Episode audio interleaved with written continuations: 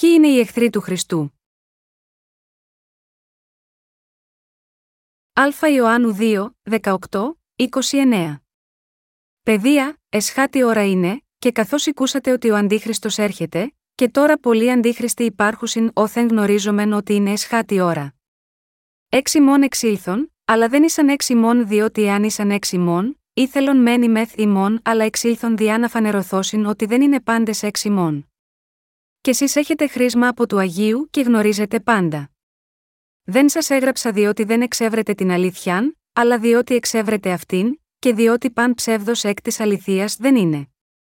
Της είναι ο ψεύστης, ημίου αρνούμενος ότι ο Ιησούς δεν είναι ο Χριστός, ούτως είναι ο αντίχριστος, ο αρνούμενος τον Πατέρα και τον Υιόν. Πας ο αρνούμενος τον Υιόν δεν έχει ουδέ τον Πατέρα. Ως της ομολογεί τον Υιόν έχει και τον Πατέρα.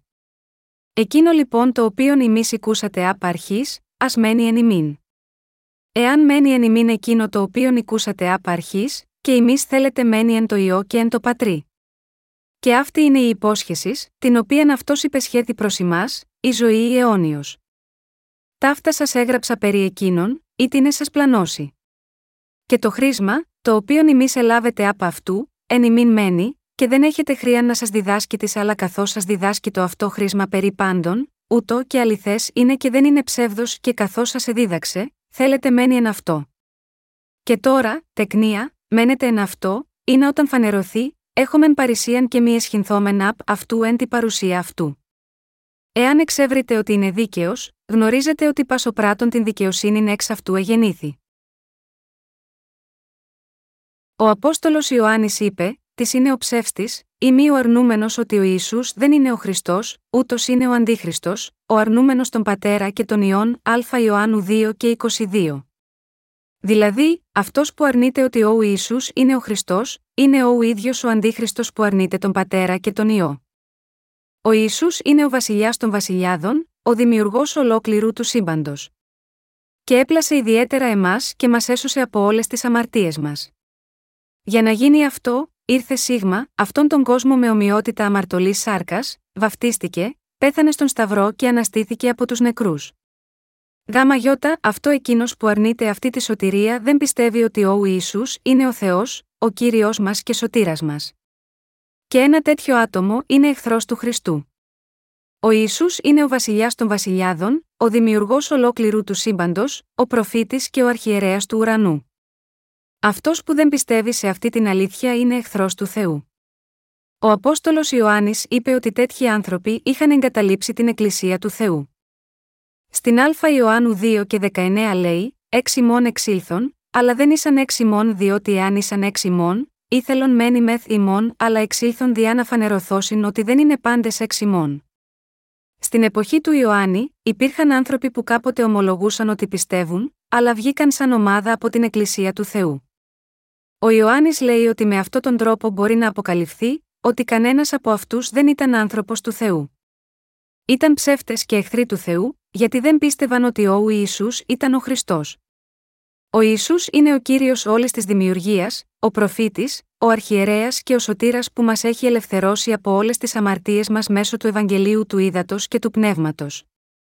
Όσοι στην εποχή του δεν πίστευαν σε αυτή την αλήθεια ξεχώρισαν από τους Αγίους. Είπε ότι αν είχαν πραγματικά πιστέψει στην αλήθεια, θα έμεναν με τους Αγίους. Όσοι έχουν λάβει την άφεση των αμαρτιών, αγαπούν να μένουν μαζί με τους Αγίους ακόμα και αν είναι ανεπαρκείς.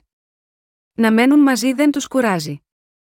Αν κάποιος αισθανόταν κουρασμένος ενώ έμενε μαζί τους, αυτό θα σήμαινε ότι δεν αγαπά τον Θεό και ότι επιδιώκει τις δικές τους αρκικές επιθυμίες και δεν είναι σε ενότητα με τους ανθρώπους του Θεού. Οι άνθρωποι του Θεού επίσης αισθάνονται κουρασμένοι όταν είναι με εκείνους που επιδιώκουν μόνο τις δικές τους αρκικές επιθυμίες, εκτός από το σχέδιο του Θεού.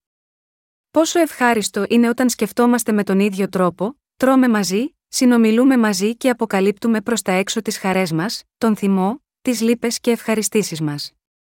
Πού αλλού μπορείτε να βρείτε μία τόσο καλή και ευτυχισμένη σχέση σίγμα, αυτόν τον κόσμο, επειδή έχουμε ίδιες απόψεις, εμείς οι αναγεννημένοι αισθανόμαστε άνετα και χαρούμενα κάθε φορά που συγκεντρωνόμαστε μαζί. Μπορούμε να μιλήσουμε ελεύθερα απέναντι στους ανθρώπους που είναι ενώπιον του Θεού, και να παρηγορούμε ο ένας τον άλλον συνειδητοποιώντας τις ανεπάρκειες των άλλων όταν είμαστε απογοητευμένοι με τις δικές μας ανεπάρκειες. Ωστόσο, είναι τόσο δύσκολο για τους αναγεννημένους να μείνουν με αυτούς που δεν πιστεύουν, γιατί είναι εχθροί του που προσπαθούν να τον καταστρέψουν. Μέσα από τις επιστολές του, ο Απόστολος Ιωάννης εξέφρασε τη στενοχώρια του για την απώλεια κάποιων που είχαν βγει από την Εκκλησία του Θεού. Ακόμα και αν εκδηλώνονταν ως οι εχθροί του Θεού, οι αντίχριστοι, είχε ένα πόνο λύπης επειδή κάποτε ήταν μαζί του. Εμείς επίσης αισθανόμαστε στενοχώρια, πόνο και θλίψη, όταν βρίσκουμε άπιστους μέσα στην Εκκλησία του Θεού, ενώ όλα τα άλλα μέλη είναι αναγεννημένα εξ ύδατος και πνεύματος και χαίρονται ο ένας με τον άλλο για τη σωτηρία τους και την αιώνια ζωή. Ο Ιωάννης μίλησε στους Αγίους για την αλήθεια άλλη μια φορά. Ήξεραν την αλήθεια ήδη, αλλά ήθελε να τους υπενθυμίσει την αλήθεια ώστε να μην γίνουν εχθροί του Θεού, μένοντας σταθεροί σίγμα αυτήν. Και τους κήρυτε την αλήθεια και πάλι, έτσι ώστε αν κάποιοι είχαν απιστήσει, να επιστρέψουν από τους κακούς δρόμους τους. Και ο τελευταίος λόγος για τον οποίο επανέλαβε την αλήθεια ξανά και ξανά, ήταν ότι ήθελε να ξεχωρίσει τους πιστούς από τους άπιστους με την αλήθεια. Όλα αυτά είναι το βασικό περιεχόμενο της επιστολής του. Στο πρώτο κεφάλαιο της πρώτης Ιωάννου, μίλησε για το φως και το σκοτάδι. Είπε σαφώς, ο Θεός είναι φως και σκοτία εν αυτό δεν υπάρχει ουδεμία, Α Ιωάννου ένα, πέντε. Ωστόσο, υπήρξαν κάποια μέλη της Εκκλησίας που έμεναν στο σκοτάδι. Έκαναν το κακό, μισούσαν και πολεμούσαν ο ένας τον άλλον, ενώ επεδίωκαν τις δικές τους προσωπικές επιθυμίες. Γάμα γιώτα, αυτό ο Ιωάννης τους προειδοποίησε να παραδεχτούν και να ομολογήσουν τις παραβάσεις τους. Είπε ότι ήταν μεγάλο κακό γάμα γιώτα, αυτούς να μην ομολογήσουν τις παραβάσεις τους ενώπιον του Θεού και των συγχριστιανών τους. Από το κεφάλαιο δύο έως το κεφάλαιο τέσσερα, ο Ιωάννης μιλά για την αγάπη, ποια είναι η αληθινή αγάπη και γιατί πρέπει να αγαπάμε ο ένας τον άλλον. Έπειτα μιλά για τους άπιστους, τους αντίχριστους και τους εχθρούς του Θεού, από την προοπτική της αγάπης. Στο κεφάλαιο πέντε, ο Απόστολος Ιωάννης αναφέρει ποιο ήταν το αληθινό Ευαγγέλιο και πώς το είχε κηρύξει από την αρχή. Το Ευαγγέλιο που είχε κηρύξει από την αρχή είναι το Ευαγγέλιο του ύδατος και του πνεύματος. Δήλωσε ότι ο Ιησούς Χριστός ήταν ο Σωτήρας που ήρθε όχι μόνο από το νερό ή το αίμα, αλλά από το νερό, το αίμα και το Άγιο Πνεύμα, Α Ιωάννου πέντε, έξι, οκτώ. Και είπε ότι αυτή ήταν η αλήθεια που προήλθε από τον Θεό. Με λίγα λόγια, λέει ότι οι αληθινοί πιστοί πρέπει να αγαπούν ο ένας τον άλλον και να ομολογήσουν τις παραβάσεις τους, και ότι θα γνωρίσουν την αγάπη του Θεού με αυτόν τον τρόπο. Από την άλλη πλευρά, μας διδάσκει ότι υπάρχουν εχθροί του Χριστού, οι αντίχριστοι, και λέει ποιοι είναι αυτοί. Ο Ιωάννης γνώριζε τον Ιησού Χριστό με λεπτομέρεια, επειδή ακολούθησε τον Ιησού από πολύ κοντά. Για τον λόγο αυτό από τις πρώτες ημέρες της Εκκλησίας το Ευαγγέλιο του Ιωάννη απέκτησε το σύμβολο του αετού μεταξύ των τεσσάρων πλασμάτων που παρουσιάζονται στο όραμα του Ιεζεκήλ, Ιεζεκήλ ένα και δέκα. Ο Ματθαίος, ο συγγραφέας του Ευαγγελίου, λέει «Ο Ιησούς είναι βασιλιάς». Ο Μάρκος περιγράφει τον Ιησού ως τον Υιό του Θεού και τον Σωτήρα που ήρθε σίγμα, αυτό τον κόσμο για να υπηρετήσει την ανθρωπότητα. Ο Ευαγγελικός συγγραφέας Λουκάς δίνει έμφαση στην ανθρωπινότητα του Ιησού, ο Ιησούς, αν και είναι ο Πανάγαθος Θεός, ήρθε σίγμα, αυτόν τον κόσμο ως ο Υιός του ανθρώπου. Αγκαλιάζει όλους τους ανθρώπους συμπάσχοντας με τις αδυναμίες μας. Από την άλλη πλευρά, το κατά Ιωάννην Ευαγγέλιο ονομάζεται ως το Ευαγγέλιο του Αετού, γιατί δείχνει μια έντονη περιγραφή υψηλού πνευματικού επίπεδου του θελήματος του Θεού. Μέσω του Ευαγγελίου και των επιστολών του ο Ιωάννης έγραψε το Ευαγγέλιο του ύδατος και του πνεύματος με λεπτομέρεια, εξήγησε την αμαρτία με έντονη επιχειρηματολογία και μας ενημέρωσε με σαφήνεια για τη διαφορά μεταξύ των παιδιών του Θεού και εκείνων του διαβόλου. Ο Απόστολος Ιωάννης είπε: «Της είναι ο ψεύστης, ή μη ο αρνούμενος ότι ο Ιησούς δεν είναι ο Χριστός, ούτως είναι ο αντίχριστος, ο αρνούμενος τον Πατέρα και τον Υιόν. Πας ο αρνούμενος τον Υιόν δεν έχει ουδέ τον Πατέρα. Ωστις ομολογεί τον Υιόν έχει και τον Πατέρα, Α Ιωάννου δύο, είκοσι δύο, είκοσι τρία. Είπε, όποιος αρνηθεί ότι ο Ιησούς είναι ο Χριστός, είναι εχθρός του Θεού και ο Αντίχριστος. Έτσι, συνέχισε, πας ο αρνούμενος τον Υιόν δεν έχει ουδέ τον Πατέρα. Ωστις ομολογεί τον Υιόν έχει και τον Πατέρα. Εκείνο λοιπόν το οποίον ημείς οικούσατε απ' αρχής, ας μένει εν ημίν.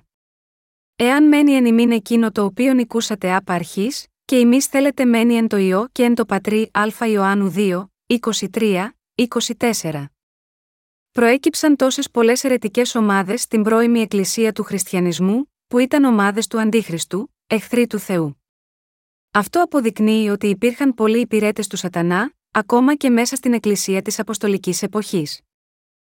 Γι' αυτό ο Απόστολος Ιωάννης προειδοποίησε με τη σημερινή περικοπή της Αγίας Γραφής ότι αυτός που αρνείται ότι ο Ιησούς είναι ο Χριστός είναι ο ίδιος ο Αντίχριστος. Ο Απόστολος Παύλος ανέφερε επίσης ότι υπήρχαν ψευδείς αδελφοί που μπήκαν στην Εκκλησία κρυφά, Γαλάτας δύο, τέσσερα. Έγιναν οι αντίχριστοι και οι εχθροί του Θεού, επειδή δεν πίστευαν στο Ευαγγέλιο του ύδατος και του πνεύματος. Γι' αυτό οι υπηρέτες του Θεού στην πρώιμη Εκκλησία προειδοποίησαν τους Αγίους να τους προσέχουν. Οι πιστοί στο Ευαγγέλιο του ύδατος και του πνεύματος είναι μία οικογένεια. Τι πρέπει να πιστεύουμε για να γίνουμε μια οικογένεια με τον Θεό? Πρέπει να ξέρουμε και να πιστεύουμε ότι ο Ιησούς Χριστός έχει έρθει με το Ευαγγέλιο του ύδατος και του πνεύματος. Αν δεν αγαπούμε τον Θεό και τον άνθρωπο, αυτό είναι η μεγαλύτερη αμαρτία. Η βίβλος λέει ότι η αγάπη των πολλών θα ψυχρανθεί στις έσχατες ημέρες. Αυτό σημαίνει ότι θα υπάρξουν στιγμές που μόλις και μετά βίας μπορούμε να σταθούμε και να ζήσουμε, λόγω της κακίας των ανθρώπινων σχέσεων.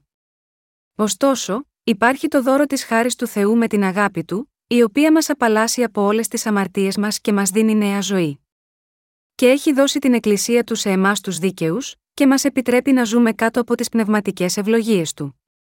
Η χάρης του Θεού και η αλήθεια κατοικούν στο Ευαγγέλιο του ύδατος και του πνεύματος. Έχουμε γίνει μια οικογένεια με τον Θεό και τους αναγεννημένους Αγίους.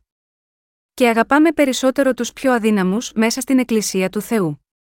Πώς φροντίζουν οι γονείς για τα παιδιά τους? Δεν φροντίζουν περισσότερο τα ασθενέστερα παιδιά τους από όσο τα υγιή? Τα υγιή παιδιά μεγαλώνουν καλά από μόνα τους, αλλά τα αδύναμα πρέπει να φροντιστούν.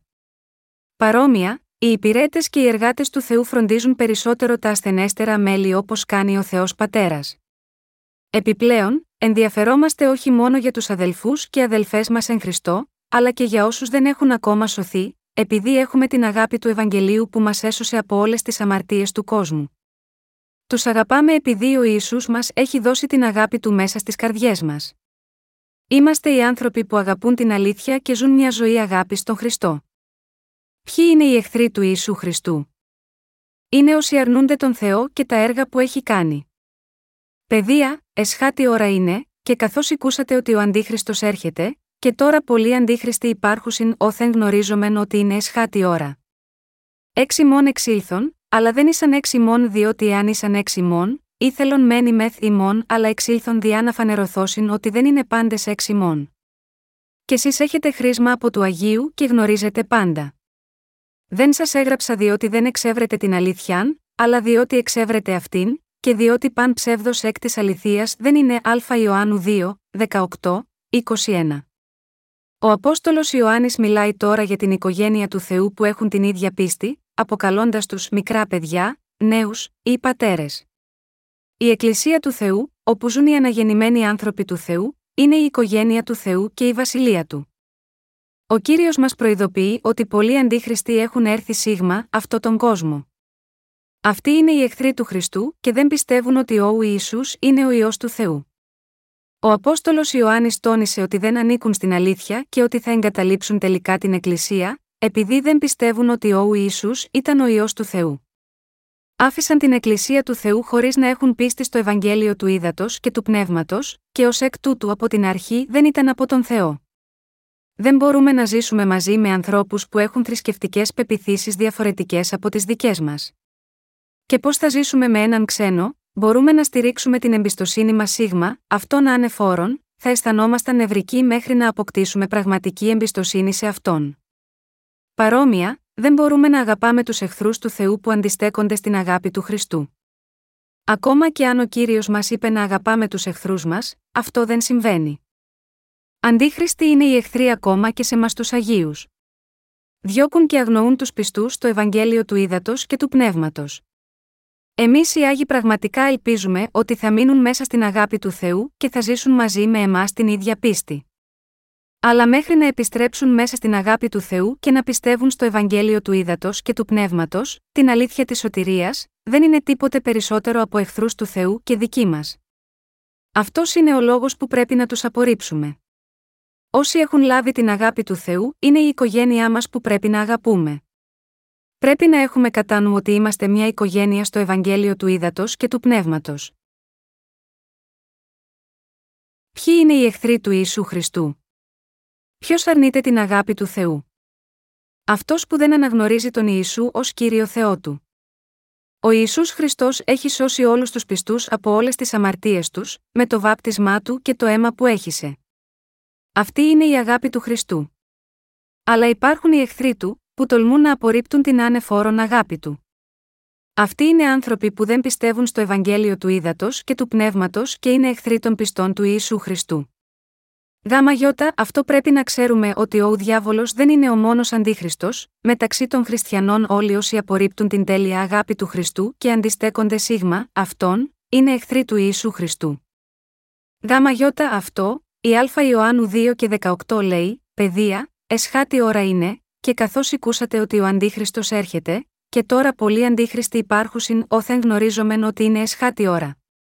Εδώ, με τη λέξη αντίχριστος εννοεί τον εχθρό του Ιησού Χριστού. Δεν αναφέρεται στον αντίχριστο από το δεκατρία κεφ της Αποκάλυψης, αλλά αναφέρεται σε όλους όσοι δεν πιστεύουν ότι ο Ιησούς είναι ο Υιός του Θεού και δεν δέχονται το Ευαγγέλιο του Ύδατος και του Πνεύματος. Φαίνεται ότι υπήρχε μια ομάδα ανθρώπων που έφυγαν από την Εκκλησία του Θεού επειδή δεν πίστευαν ότι ο Ιησούς Χριστός ήταν ο Υιός του Θεού. Αυτό μπορεί να συναχθεί από την Α Ιωάννου δύο και δεκαεννέα που λέει «Έξι μόν εξήλθον, αλλά δεν ήσαν έξι μόν διότι εάν ήσαν έξι μόν, ήθελον μένει μεθ ημών αλλά εξήλθον διά να φανερωθώσιν ότι δεν είναι πάντες έξι μόν». Μια ομάδα απίστων, να τους πω έτσι, άφησαν την Εκκλησία όπου είχε κηρύξει ο Απόστολος Ιωάννης το Ευαγγέλιο, και τους ονομάζει αντίχριστους. Είπε ότι αν είχαν ίδια πίστη με τη δική μας, θα συνέχιζαν να είναι μαζί μας, αλλά έφυγαν για να φανεί ότι κανείς από αυτούς δεν ήταν από εμάς και ότι κανένας από αυτούς δεν είχε την ίδια πίστη μας.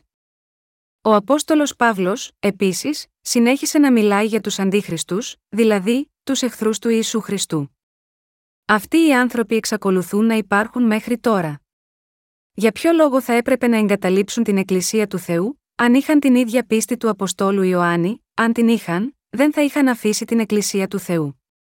Αλλά αυτό έγινε για να φανερωθεί το γεγονός ότι δεν μοιράζονταν την ίδια πίστη με τον Ιωάννη. Σε αυτούς τους καιρούς, οι άνθρωποι που πιστεύουν στο Ευαγγέλιο του Ύδατος και του Πνεύματος δεν χρειάζεται να εγκαταλείψουν την Εκκλησία του Θεού. Αν υπάρχουν κάποιοι που έχουν αφήσει την Εκκλησία του, αυτό έγινε ακριβώς για να φανερώσει ότι η πίστη τους είναι διαφορετική από τη δική μας πίστη, που πιστεύουμε στο Ευαγγέλιο του Ύδατος και του Πνεύματος. Αυτοί που ψεύδονται στον Θεό είναι αυτοί που δεν πιστεύουν στην αλήθεια. Ποιοι είναι οι ψεύτες ενώπιον του Θεού? Είναι αυτοί που δεν πιστεύουν στον Ιησού ως αληθινό σωτήρα τους. Στην Α Ιωάννου δύο και είκοσι δύο λέει, «Της είναι ο ψεύστης, είμαι ο αρνούμενος ότι ο Ιησούς δεν είναι ο Χριστός, ούτως είναι ο αντίχριστος, ο αρνούμενος τον Πατέρα και τον Υιόν». Ποιος αρνείται ότι ο Ιησούς είναι ο Χριστός, αυτός που δεν ξέρει ποιος είναι ο Ιησούς Χριστός? Τι σημαίνουν οι λέξεις Ιησούς Χριστός πρώτα απ' όλα? Χριστός σημαίνει ο χρησμένος. Στην Παλαιά Διαθήκη έπρεπε να χρηστούν οι βασιλείς, οι ιερείς και οι προφήτες. Έτσι αυτό σημαίνει ότι ο Ιησούς είναι ο σωτήρας που έχει και τα τρία καθήκοντα, ο Ιησούς είναι ο Θεός, ο βασιλεύς των βασιλέων και ο Κύριος όλων των δυνάμεων. Αυτός είναι ο Σωτήρας και ο Αρχιερέας του Ουρανού που έχει καθαρίσει όλες τις αμαρτίες μας με τη δικό του βάπτισμα και το χύσιμο του αίματος του στον Σταυρό. Αυτός είναι ο προφήτης που μας έχει διδάξει όλο το θέλημά του από την αρχή μέχρι το τέλος. Ήταν πιστός σε όλα αυτά τα τρία καθήκοντα. Τώρα, γνωρίζουμε ποιοι είναι οι αντίχριστοι. Είναι όσοι δεν πιστεύουν ότι ο Ιησούς είναι ο Υιός του Θεού, που είναι υπεύθυνος για αυτά τα τρία καθήκοντα, ο Βασιλιάς, ο Αρχιερέας του Ουρανού και ο Προφήτης. Τέτοιοι άπιστοι, που αρνούνται τον Πατέρα και τον Υιό, είναι οι εχθροί του Ιησού Χριστού. Για να εκπληρώσει το θέλημα του Θεού Πατέρα, ο Ιησούς Χριστός δέχτηκε σιωπηλά από τους ανθρώπους όλες τις κοροϊδίες, προσβολές και ταπεινώσεις. Έτσι, μας έδωσε την άπειρη αγάπη του. Αληθινοί χριστιανοί είναι όσοι πιστεύουν στον Θεό και στα έργα που ο Ιησούς έχει κάνει, και μοιράζονται την ίδια πίστη από την αγάπη του της σωτηρίας με το Ευαγγέλιο του Ύδατος και του Πνεύματος. Αλλά ο διάβολος και τα παιδιά του όχι μόνο δεν προσπαθούν να μείνουν μέσα στην αγάπη του Χριστού, αλλά επίσης την απορρίπτουν και την προσβάλλουν. Όσοι αρνούνται τον Θεό Πατέρα και απορρίπτουν ότι ο Ιησούς είναι ο Σωτήρας, είναι εχθροί του Χριστού. Και οι άνθρωποι που ακολουθούν τους ψευδοδιδάσκαλους που δεν έχουν αναγεννηθεί, είναι οι ίδιοι αντίχριστοι. Έχουν γίνει εχθροί του Ιησού Χριστού γιατί δεν πιστεύουν τον Ιησού που είναι ο Σωτήρας, ο Βασιλεύς των Βασιλέων, το Α και το Ω και ο χορηγός της άφθονης αγάπης, της ζωής, της σωτηρίας, της σοφίας, της χάρης και όλων των ευλογιών. Ποιοι είναι οι εχθροί του Ιησού Χριστού? Είναι αυτοί που δεν πιστεύουν στο Ευαγγέλιο του ύδατος και του πνεύματος. Η σημερινή περικοπή της Αγίας Γραφής αναφέρει ότι οι αντίχριστοι είναι αυτοί που δεν πιστεύουν στο Ευαγγέλιο του ύδατος και του πνεύματος. Κρατήστε στο μυαλό σας ότι είναι εχθροί του Θεού και εχθροί των αληθινών χριστιανών. Το γεγονός ότι δεν μένουν μαζί μας φανερώνει ουσιαστικά ότι δεν πιστεύουν στον Ιησού και επομένως είναι εχθροί του. Οι εχθροί του Ιησού Χριστού είναι αυτοί που δεν πιστεύουν στο Ευαγγέλιο του ύδατος και του πνεύματος στις καρδιές τους.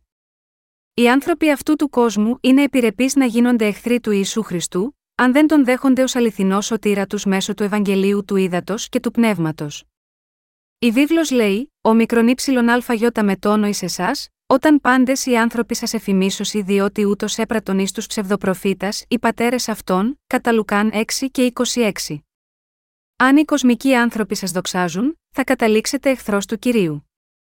Οι άνθρωποι αυτού του κόσμου μας μισούν αν πιστεύουμε στην αγάπη του και ακολουθούμε την αλήθεια. Είναι φυσικό να κάνουν φιλοφρονήσεις σε όσους δεν πιστεύουν στο Ευαγγέλιο του ύδατος και του πνεύματος. Γάμα γιώτα, αυτό ο Θεός λέει με σαφήνεια σε τέτοιους άπιστους: «Είστε οι πραγματικοί εχθροί για μένα». Ποιοι δεν θα ενωθούν με την Εκκλησία του Θεού? Όσοι δεν πιστεύουν στο δοσμένο από τον Θεό Ευαγγέλιο του ύδατος και του πνεύματος. Στη σημερινή εποχή υπάρχουν άνθρωποι που έχουν εγκαταλείψει την Εκκλησία του Θεού. Θα μπορούσαν να αιτιολογήσουν την επιλογή τους για διάφορους λόγους, αλλά η αλήθεια είναι ότι υπάρχει μόνο ένας λόγος όταν φεύγουν από την Εκκλησία του Θεού, το σώμα του Χριστού, και αυτός είναι ότι δεν πιστεύουν στο Ευαγγέλιο του ύδατος και του πνεύματος, την αλήθεια της σωτηρίας που έχει δώσει ο Κύριος. Όσοι γνωρίζουν ότι έχουν γίνει ένα στην οικογένειά του Θεού με πίστη στο αληθινό Ευαγγέλιο, δεν μπορούν ποτέ να προδώσουν τον Ιησού Χριστό. Φυσικά, μπορεί μερικές φορές να μαλώνουν μεταξύ τους, αλλά κανένας από αυτούς δεν έφυγε από την Εκκλησία του Θεού. Φεύγουν σιωπηλά από την Εκκλησία του Θεού λόγω του προβλήματος της πίστης τους. Δεν το κάνουν επειδή είναι αδύναμοι. Αντίθετα, είναι τόσο ισχυρογνώμονες στη δική τους θέληση ή σκέψεις, που δεν πιστεύουν στο Ευαγγέλιο του ύδατος και του πνεύματος και αντιστέκονται εναντίον του. Βλέπουμε ότι οι πιο αδύναμοι και πιο ανεπαρκείς άγιοι στην Εκκλησία του Θεού βασίζονται περισσότερο στον Ιησού Χριστό και την Εκκλησία του. Όπως τα παιδιά στηρίζονται στους γονείς τους, τα παιδιά του Θεού βασίζονται στην Εκκλησία του.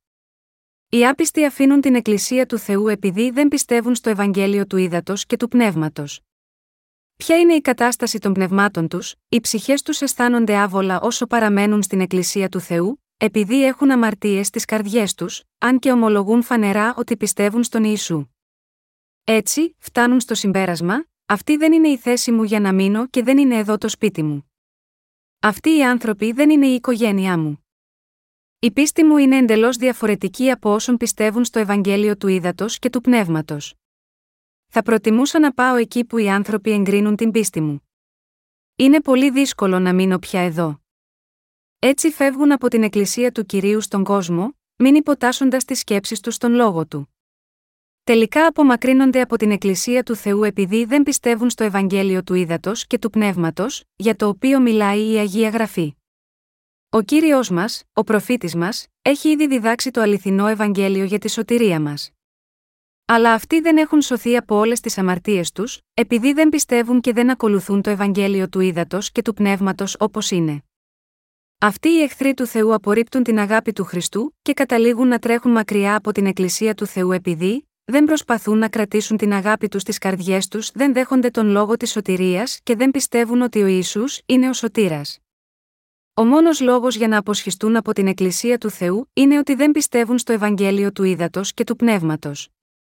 Ως εκ τούτου υποβαθμίζουν τους εαυτούς τους σε υπηρέτες του Σατανά, λόγω της δικής τους πίστης που είναι χτισμένη στις σκέψεις τους. Δεν μπορούν παρά να αποσχιστούν από την Εκκλησία του Θεού, επειδή είναι εχθροί του Θεού. Δεν υπάρχει κανένας άλλος λόγος. Έγιναν άθλιοι άνθρωποι που δεν μπορούν παρά να στραφούν εναντίον του Θεού και των Αγίων του, όταν αφήνουν την Εκκλησία του. Δεν μπορούμε να ξεχάσουμε τα ονόματα και τα πρόσωπα των μελών της οικογένειας μας, άσχετο πόσο καιρό δεν τους έχουμε δει. Στην Κορέα υπάρχουν δύο μεγάλες λαϊκές γιορτές, στις οποίες όλα τα μέλη της οικογένειας μαζεύονται στο σπίτι του επικεφαλής μιας οικογένειας. Έτσι, κατά τη διάρκεια εκείνων των εορτών, είναι φυσικό όλοι οι Κορεάτες να προσπαθούν να επιστρέψουν στα σπίτια των γονιών τους μέσα από φοβερή κυκλοφοριακή συμφόρηση σε όλη τη χώρα. Γιατί το κάνουν αυτό? Νοσταλγούν ο ένας τον άλλον επειδή αγαπούν ο ένας τον άλλον που έχει το ίδιο όνομα της οικογένειας. Υπάρχουν ακόμα τόσες πολλές διάσπαρτες οικογένειες στην Κορέα λόγω του πολέμου του χίλια εννιακόσια πενήντα με χίλια εννιακόσια πενήντα τρία.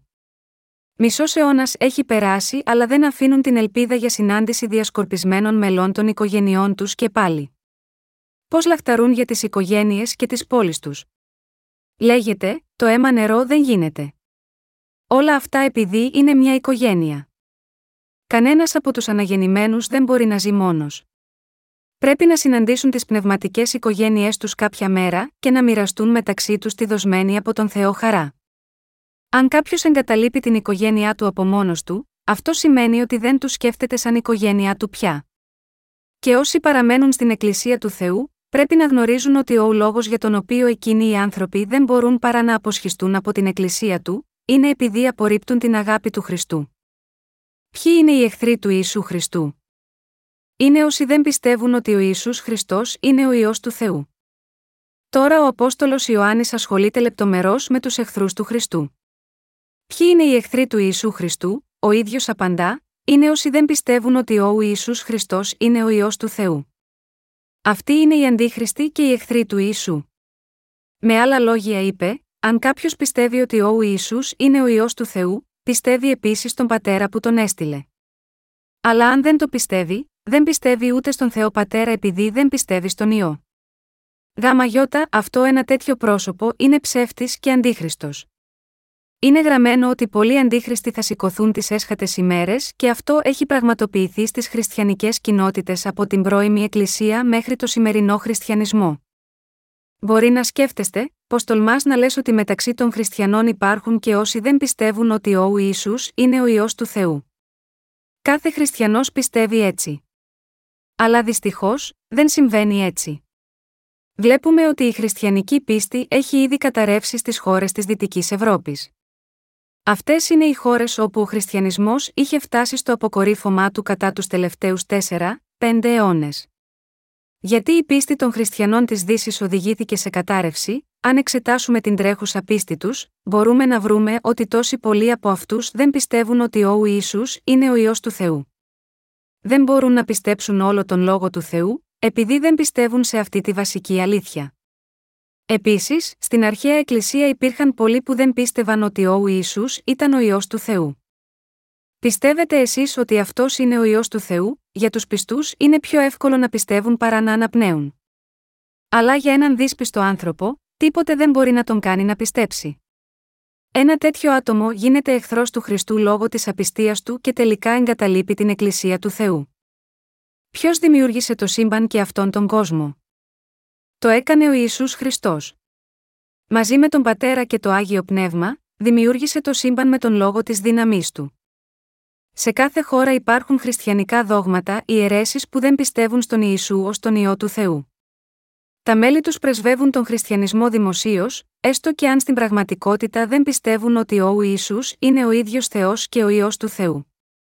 Ισχυρίζονται, ο Ιησούς δεν είναι Θεός αλλά ένας άνθρωπος. Είναι απλώς ένας γιος του Θεού αλλά όχι ο Δημιουργός. Είναι ένας άνθρωπος σαν και εμάς. Αρνούνται εντελώς τη θεότητά του. Λένε ότι ο Θεός είναι μόνο ένα πρόσωπο που ονομάζεται Ιεχωβά και δεν υπάρχει άλλος Θεός, όπως ο Υιός ή οτιδήποτε άλλο. Τι άστοχη ιδέα είναι αυτή. Πρέπει να αγνοούν τη λέξη Ιεχωβά. Ιεχωβά σημαίνει «Είμαι αυτός που είμαι». Ο ίδιος Θεός προσδιορίζει τον εαυτό του ως αυτός που υπάρχει αφ' εαυτού και, ως εκ τούτου, δεν είναι ένας που έγινε από κάποιο άλλον. Γαμαγιώτα αυτό, όσοι δεν πιστεύουν στον Ιησού ως τον Υιό του Θεού, δεν πιστεύουν ούτε στον Θεό, τον Πατέρα του Ιησού Χριστού.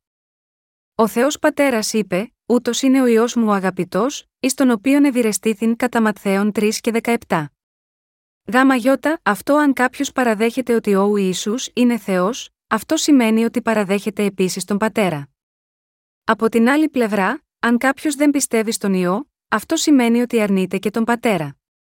Αλλά δυστυχώς, σηκώθηκαν πολλοί ψευδοχριστιανοί, που έχουν αυτού του είδους την περίεργη πίστη. Δ' αυτό ο Απόστολος Ιωάννης άρχισε να εξηγεί λεπτομερώς, ποιοι είναι οι αντίχριστοι. Ας σκεφτούμε επίσης, πιστεύουμε πραγματικά ότι ο Ιησούς Χριστός είναι ο Υιός του Θεού? Ναι, το πιστεύουμε. Αλλά μπορεί να είναι αδύνατο για αυτούς που δεν έχουν το Άγιο Πνεύμα στις καρδιές τους να πιστέψουν αυτή την αλήθεια. Ο Ιησούς Χριστός είναι ο αληθινός Σωτήρας μας. Αυτός είναι πραγματικά ο Υιός του Θεού. Αυτός είναι πραγματικά ο Δημιουργός. Ωστόσο, δεν μπορούν να πιστέψουν στον Ιησού, όπως θέλει η Βίβλος, επειδή στην Αγία Γραφή λέει, αλλά εάν της δεν έχει το πνεύμα του Χριστού, ούτως δεν είναι αυτού. Ρωμαίους οκτώ, εννέα. Μπορεί να παραδέχονται ότι ο Ιησούς είναι ο Υιός του Θεού με τα χείλη τους, αλλά δεν μπορούν να πιστεύουν την αλήθεια στις καρδιές τους, όταν δεν ξέρουν ότι αυτός είναι Κύριος τους, που έχει καθαρίσει όλες τις αμαρτίες τους από το νερό, το αίμα και το πνεύμα. Οι περισσότεροι χριστιανοί, αν και ομολογούν σωστά τον Ιησού με τα χείλη τους ότι ο Ιησούς πέθανε στον Σταυρό και αναστήθηκε πάλι, αλλά στην πραγματικότητα είναι δύσπιστοι για την αλήθεια όταν προσπαθούν να πιστεύουν σε αυτή την απλή αλήθεια με τις καρδιές τους. Γιατί τους είναι τόσο δύσκολο να πιστέψουν? Επειδή δεν έχουν λάβει ακόμα την άφεση των αμαρτιών τους πιστεύοντας το Ευαγγέλιο του ύδατος και του πνεύματος. Όταν πιστεύουμε ότι ο Ιησούς μας έχει σώσει από όλες τις αμαρτίες μας δεχόμενος το βάπτισμα Του, πεθαίνοντας τον Σταυρό και με την Ανάστασή Του σε τρεις ημέρες, μπορούμε εύκολα να πιστεύουμε ότι είμαστε νεκροί ενωμένοι με τον Ιησού και ότι θα αναστηθούμε και πάλι μαζί Του επειδή έχουμε μεταβιβάσει όλες τις αμαρτίες μας σίγμα, αυτόν με πίστη. Όμως, όσοι δεν πιστεύουν στο Ευαγγέλιο του ύδατος και του πνεύματος, δεν μπορούν να πιστεύουν στο γεγονός ότι θα πεθάνουν και θα αναστηθούν και πάλι όταν προσπαθούν να εφαρμόσουν αυτή την αλήθεια στον εαυτό τους. Αν προσπαθήσουν να το πιστέψουν αυτό με δική τους θέληση, γίνονται πιο σκεπτικοί. Κάποιος που δεν έχει το πνεύμα του Χριστού δεν μπορεί να πιστέψει ότι ο Ιησούς είναι ο Υιός του Θεού και ο ίδιος Θεός. Στην πρώιμη εποχή της Εκκλησίας, οι Ιουδαίοι δεν πίστευαν ότι ο Ιησούς ήταν ο Υιός του Θεού. Απλώς τον θεωρούσαν ως ένα αξιοσέβαστο πρόσωπο. Οι περισσότεροι από τους Ισραηλίτες σήμερα σκέφτονται έτσι. Δεν αποδέχονται τον Ιησού ως σωτήρα τους. Αυτός είναι ο λόγος που έχουν υποστεί τόσες πολλές κακουχίες. Αλλά θα πιστέψουν ότι αυτός είναι ο Υιός του Θεού στις έσχατες ημέρες. Θα πιστέψουν ότι ο Ιησούς είναι ο μόνος σωτήρας που θα τους προστατεύσει και θα τους οδηγήσει στον ουρανό, όταν έρθει ο αντίχριστος και καταστρέψει το Ισραήλ. Τότε θα παραδεχτούν ότι ο Ιησούς είναι ο Υιός του Θεού, ο ίδιος Θεός, ο σωτήρας και ο πραγματικός Μεσσίας που περίμεναν. Στην εκκλησία όπου υπηρέτησε ο Απόστολος Ιωάννης, υπήρχαν άνθρωποι που δεν είχαν την ίδια πίστη με εκείνον.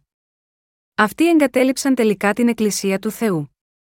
Ο Ιωάννης εξήγησε ότι η πράξη τους φανέρωσε ότι δεν συμμερίζονταν την πίστη μαζί του. Δ' αυτό προειδοποίησε τους άλλους Αγίους να είναι προσεκτικοί απέναντι στους αντίχριστους, που είναι οι εχθροί του Θεού και της πίστης τους. Στην Α Ιωάννου δύο και είκοσι λέει: «Και εσείς έχετε χρίσμα από του Αγίου και γνωρίζετε πάντα». Αυτή η περικοπή σημαίνει ότι όποιος έχει λάβει την άφεση των αμαρτιών πιστεύοντας το Ευαγγέλιο του ύδατος και του πνεύματος, λαβαίνει το Άγιο Πνεύμα και, με τη βοήθεια του Αγίου Πνεύματος, ξέρει όλα τα πράγματα ότι ο Ιησούς είναι ο Υιός του Θεού και ο ίδιος Θεός, ότι ο Πατέρας Του είναι και Πατέρας μας, και ότι Αυτός έγινε ο Σωτήρας και ο Κύριος μας με το να έρθει σίγμα. Αυτό το κόσμο και αναλαμβάνοντας όλες τις αμαρτίες μας δεχόμενος το βάπτισμα Του, χύνοντας το αίμα Του μέχρι θανάτου στο Σταυρό και με την Ανάστασή Του από τους νεκρούς. Τώρα, εσείς και εγώ έχουμε Χριστή στις καρδιές μας. Χριστός σημαίνει χρησμένος και τώρα είμαστε πραγματικοί χριστιανοί που έχουν Χριστή με το Άγιο Πνεύμα. Εμείς, οι αναγεννημένοι χριστιανοί, έχουμε λάβει την άφεση των αμαρτιών. Ως αποτέλεσμα, λάβαμε την εγκατοίκηση του Αγίου Πνεύματος με πίστη στο Ευαγγέλιο του ύδατος και του πνεύματος, ακριβώς όπως ο Ιησούς χρήστηκε από το Άγιο Πνεύμα. Δ' αυτό γνωρίσαμε όλα τα πράγματα, γνωρίζουμε ποιος είναι ο Ιησούς, ποιος είναι ο Πατέρας του Ιησού Χριστού, ποιο είναι το Ευαγγέλιο του ύδατος και του πνεύματος. Μπορούμε τώρα να διακρίνουμε το αληθινό Ευαγγέλιο από τα ψεύτικα. Ποιος ήταν ο σκοπός που ο Απόστολος Ιωάννης έγραψε την πρώτη επιστολή του? το έκανε ώστε εκείνοι που ξέρουν την αλήθεια να μην αποπλανηθούν. Τώρα, ο Απόστολος Ιωάννης ρωτά ποιος είναι ο σκοπός συγγραφής της επιστολής Α Ιωάννου: «Δεν σας έγραψα διότι δεν εξεύρετε την αλήθειαν, αλλά διότι εξεύρετε αυτήν, και διότι παν ψεύδος εκ της αληθείας δεν είναι». Α Ιωάννου δύο και είκοσι ένα. Όταν λέει αυτή την περικοπή, υπονοεί ότι υπάρχουν πολλοί άπιστοι, με άλλα λόγια εχθροί του Θεού, μέσα στην Εκκλησία του. Έτσι, προειδοποιεί ότι οι Άγιοι πρέπει να συνεχίσουν να παρατηρούν τους εχθρούς του Θεού, για να μην εξαπατηθούν. Με λίγα λόγια, το κύριο θέμα της Α Ιωάννου για τους πραγματικούς Αγίους είναι να μην εξαπατηθούν από τους αντίχριστους που ήρθαν στην Εκκλησία του Θεού σιωπηλά και συμμορφώθηκαν μαζί με τους αναγεννημένους για να τους παραπλανήσουν. Δεν πρέπει να γινόμαστε εχθροί του Χριστού. Πώς λοιπόν μπορούμε εμείς να προστατευτούμε από το να γίνουμε εχθροί του? Ο μόνος τρόπος για μας να μην γίνουμε εχθροί του είναι να πιστέψουμε στο Ευαγγέλιο του ύδατος και του πνεύματος. Στην Α Ιωάννου δύο και είκοσι δύο λέει: «Της είναι ο ψεύστης, ή μη ο αρνούμενος ότι ο Ιησούς δεν είναι ο Χριστός, ούτως είναι ο αντίχριστος, ο αρνούμενος τον Πατέρα και τον Υιόν». Ποιος είναι ψεύτης, ρωτάει η βίβλος. Λέει ότι ψεύτης είναι αυτός που αρνείται τον Πατέρα και τον Υιό. Αυτός που αρνείται ότι ο Ιησούς είναι ο Χριστός είναι ο ίδιος ο αντίχριστος και ο ψεύτης. Ο Ιησούς, ο Υιός του Θεού και ο Βασιλεύς των Βασιλέων, ήρθε σίγμα αυτό το κόσμο με ανθρώπινη σάρκα και δίδαξε σε όλους μας την αλήθεια, μας δίδαξε την αρχή και το τέλος του σύμπαντος. Πώς να λάβουμε την άφεση των αμαρτιών? Και πώς να είμαστε ευλογημένοι ή καταραμένοι? Εκείνος μας έχει σώσει από όλες τις αμαρτίες μας με το να βαπτιστεί από τον Ιωάννη τον Βαπτιστή και χύνοντας το αίμα του στον Σταυρό. Γάμα γιώτα αυτό, αυτοί που αρνούνται ότι ο Ιησούς Χριστός έγινε ο αληθινός σωτήρας μας με το βάπτισμα και το χύσιμο του αίματος του, είναι οι ίδιοι αντίχριστοι. Είναι αυτοί που αρνούνται τον Πατέρα και τον Υιό. Ο Κύριος είπε: «Διότι τόσον ηγάπησεν ο Θεός των κόσμων, ώστε έδωκε τον Υιόν αυτού τον μονογενή, διά να μη απολεσθεί πάσο πιστεύων εις αυτόν, αλλά να έχει ζωήν αιώνιον». Ιωάννης τρία και δεκαέξι. Ωστόσο, υπάρχουν εκείνοι που αρνούνται αυτή την αλήθεια. Αρνούμε κάτι σημαίνει δεν πιστεύω σε κάτι, ακόμα και αν το γνωρίζω. Ένα τέτοιο άτομο είναι αντίχριστος, δηλαδή, εχθρός του Ιησού Χριστού. Πρέπει να πιστέψουμε στον Ιησού Χριστό. Δεν πρέπει να του αντιστεκόμαστε ούτε να γίνουμε εχθροί του. Μπορεί μερικές φορές να γίνετε εχθρός του φίλου σας ή των μελών της οικογένειάς σας. Αλλά τη στιγμή που θα γίνετε εχθρός του Ιησού Χριστού, θα λάβετε αιώνια καταδίκη από Αυτόν. Δεν θα υπάρξει κανένας τρόπος για να ανακτήσετε τη ζωή σας και θα σας περιμένουν μόνο συμφορά και κατάρρες στην παρούσα ζωή και στη μέλουσα ζωή. Αυτός είναι ο λόγος που δεν πρέπει να γίνετε εχθρός του Ιησού Χριστού, και για να αποτρέψετε τον εαυτό σας να γίνετε έτσι, πρέπει να πιστέψετε σίγμα αυτόν, πρέπει να πιστέψετε ότι ο Ιησούς είναι ο Χριστός. Ότι ήρθε ως ο Βασιλιάς, ο Προφήτης και ο Αρχιερέας. Ότι μας έσωσε με το Ευαγγέλιο του ύδατος και του πνεύματος. Όποιος δεν το πιστεύει αυτό δεν μπορεί να αποφύγει να γίνει εχθρός του. Επίσης, είναι γραμμένο: «Όσοι εδέχθησαν αυτόν, εις αυτούς έδωκεν εξουσία να γίνωσι τέκνα Θεού, εις τους πιστεύοντας εις το όνομα αυτού», κατά Ιωάννη ένα και δώδεκα. Τον δέχομαι σημαίνει πιστεύω σίγμα αυτόν, ενώ τον αρνούμε σημαίνει δεν πιστεύω σίγμα αυτόν. Εκείνος εγκατέλειψε τη δόξα του στον ουρανό και έγινε σάρκα για να σώσει εμάς, την ανθρωπότητα, από όλες τις αμαρτίες μας. Στα τριάντα τρία χρόνια της ζωής του σε αυτή τη γη, έχοντας συμπάσχει στις αδυναμίες μας, βαφτίστηκε, σταυρώθηκε και αναστήθηκε από τους νεκρούς για να εκπληρώσει τη σωτηρία μας. Πώς λοιπόν δεν μπορούμε να πιστέψουμε σίγμα αυτόν, για ποιο λόγο μπορούμε να τον αρνηθούμε, με ποιο δικαίωμα τον αρνείστε τόσο αλαζονικά? Δεν καταλαβαίνω γιατί οι άνθρωποι αυτού του κόσμου είναι τόσο αλαζόνες, που δεν πιστεύουν στον Ιησού. Ήμασταν καταδικασμένοι να καταλήξουμε στον Άδη, αλλά ο Ιησούς μας λυπήθηκε και πρόσφερε τον εαυτό του ως εξηλαίωση για τις αμαρτίες μας. Για να μας κάνει χωρίς αμαρτία και παιδιά του Θεού που θα ζήσουν ευτυχισμένα για πάντα μαζί του στη Βασιλεία του, ήρθε σίγμα αυτόν τον κόσμο, βαφτίστηκε και πέθανε στον Σταυρό, και αναστήθηκε από τους νεκρούς για να μας δώσει την τέλεια σωτηρία του. Πώς λοιπόν δεν μπορούμε να πιστέψουμε σίγμα αυτόν? Θα μπορούσατε να μην πιστεύετε σίγμα αυτόν αν ήσασταν τόσο ανώτεροι και ισχυροί που να μπορείτε να μπείτε στον ουρανό από μόνοι σας, αλλά αν όχι, ελπίζω να πιστεύετε σίγμα αυτόν. Αυτός είναι ο μόνος τρόπος για να μην γίνετε εχθρός του. Ποιος αρνείται ότι ο Ιησούς είναι ο Υιός του Θεού? Οι εχθροί του Ιησού Χριστού δεν πιστεύουν ότι αυτός είναι Θεός. Στην Α Ιωάννου δύο και είκοσι τρία λέει: «Πας ο αρνούμενος των Υιών δεν έχει ουδέ τον Πατέρα. Ως της ομολογεί τον Υιόν έχει και τον Πατέρα». Αν δεν αμφισβητείτε και πιστεύετε ότι ο Ιησούς είναι ο Υιός του Θεού και ότι μας έχει σώσει από όλες τις αμαρτίες μας, αναλαμβάνοντάς τις με το βάπτισμά του, το θάνατό του στον Σταυρό και την Ανάσταση του από τους νεκρούς, τότε ο Πατέρας του Ιησού γίνεται Πατέρας σας. Είναι γραμμένο, ως της ομολογεί τον Υιόν έχει και τον Πατέρα. Γάμα γιώτα, αυτό εσείς και εγώ πρέπει πρώτα να αναγνωρίσουμε τον Υιό. Αναγνωρίζετε ότι ο Υιός του Θεού είναι ο αληθινός σωτήρας για σένα και για μένα, πιστεύετε ότι μας έχει σώσει καθαρίζοντας όλες τις αμαρτίες μας με το νερό, το αίμα και το Άγιο Πνεύμα? Ναι, αν δεν το πιστεύετε, τότε είστε εχθρός του Θεού και αντίχριστος. Μεταξύ των σημερινών θεολόγων, υπάρχουν πολλοί που υποστηρίζουν ότι ο Ιησούς δεν είναι Θεός και ότι η πίστη σίγμα, αυτόν δεν είναι ο μόνος τρόπος για να μπείτε στον ουρανό. Επιμένουν ότι κάθε θρησκεία έχει το δικό της δρόμο για τη σωτηρία. Τους ονομάζουμε θρησκευτικούς πλουραλιστές στο χριστιανισμό. Ο πρίτανης ενός διάσημου θεολογικού σεμιναρίου στην Κορέα κάποτε ισχυρίστηκε ότι ο Ιησούς δεν είχε αναστηθεί πραγματικά. Αυτό σημαίνει ότι δεν είναι ο Υιός του Θεού και ο ίδιος Θεός. Ειλικρινά μιλώντας, τέτοιοι άνθρωποι δεν πιστεύουν σίγμα αυτόν. Νομίζουν ότι ο Ιησούς ήταν απλά ένας επαναστάτης. Στην πραγματικότητα υπάρχουν πολλοί θεολόγοι που θεωρούν τον Ιησού ως έναν αξιοσέβαστο επαναστάτη ή έναν έντιμο φιλόσοφο. Είναι αυτοί που αρνούνται δημοσίως τον Ιησού Χριστό. Ως εκ τούτου, ο Απόστολος Ιωάννης λέει στη σημερινή περικοπή: «Ξέρουμε πραγματικά την αλήθεια». Αν υπάρχουν μερικοί άνθρωποι που δεν πιστεύουν στον Υιό του Θεού, αυτοί είναι οι αντίχριστοι και οι εχθροί του Θεού, που αρνούνται επίσης τον Πατέρα. Θα φανερωθεί ότι κανένας από αυτούς δεν είναι από εμάς. Επειδή γνωρίζουμε την αλήθεια, μπορούμε να μάθουμε ένα καλό μάθημα από τέτοια περιστατικά και δεν πρέπει να παρασυρώμαστε να δοκιμάζουμε την πίστη τους. Πρέπει να ξέρουμε ότι και εμείς, επίσης, μπορούμε να γίνουμε αντίχριστοι, αν δεν πιστεύουμε στον Ιησού ως τον Υιό του Θεού. Ο Απόστολος Ιωάννης λέει πιο κάτω: «Διότι πάνω μικρον με τόνο, τι εγεννήθη εκ του Θεού νικά των κόσμων, και αυτή είναι η νίκη η νικήσασα των κόσμων, η πίστη ημών».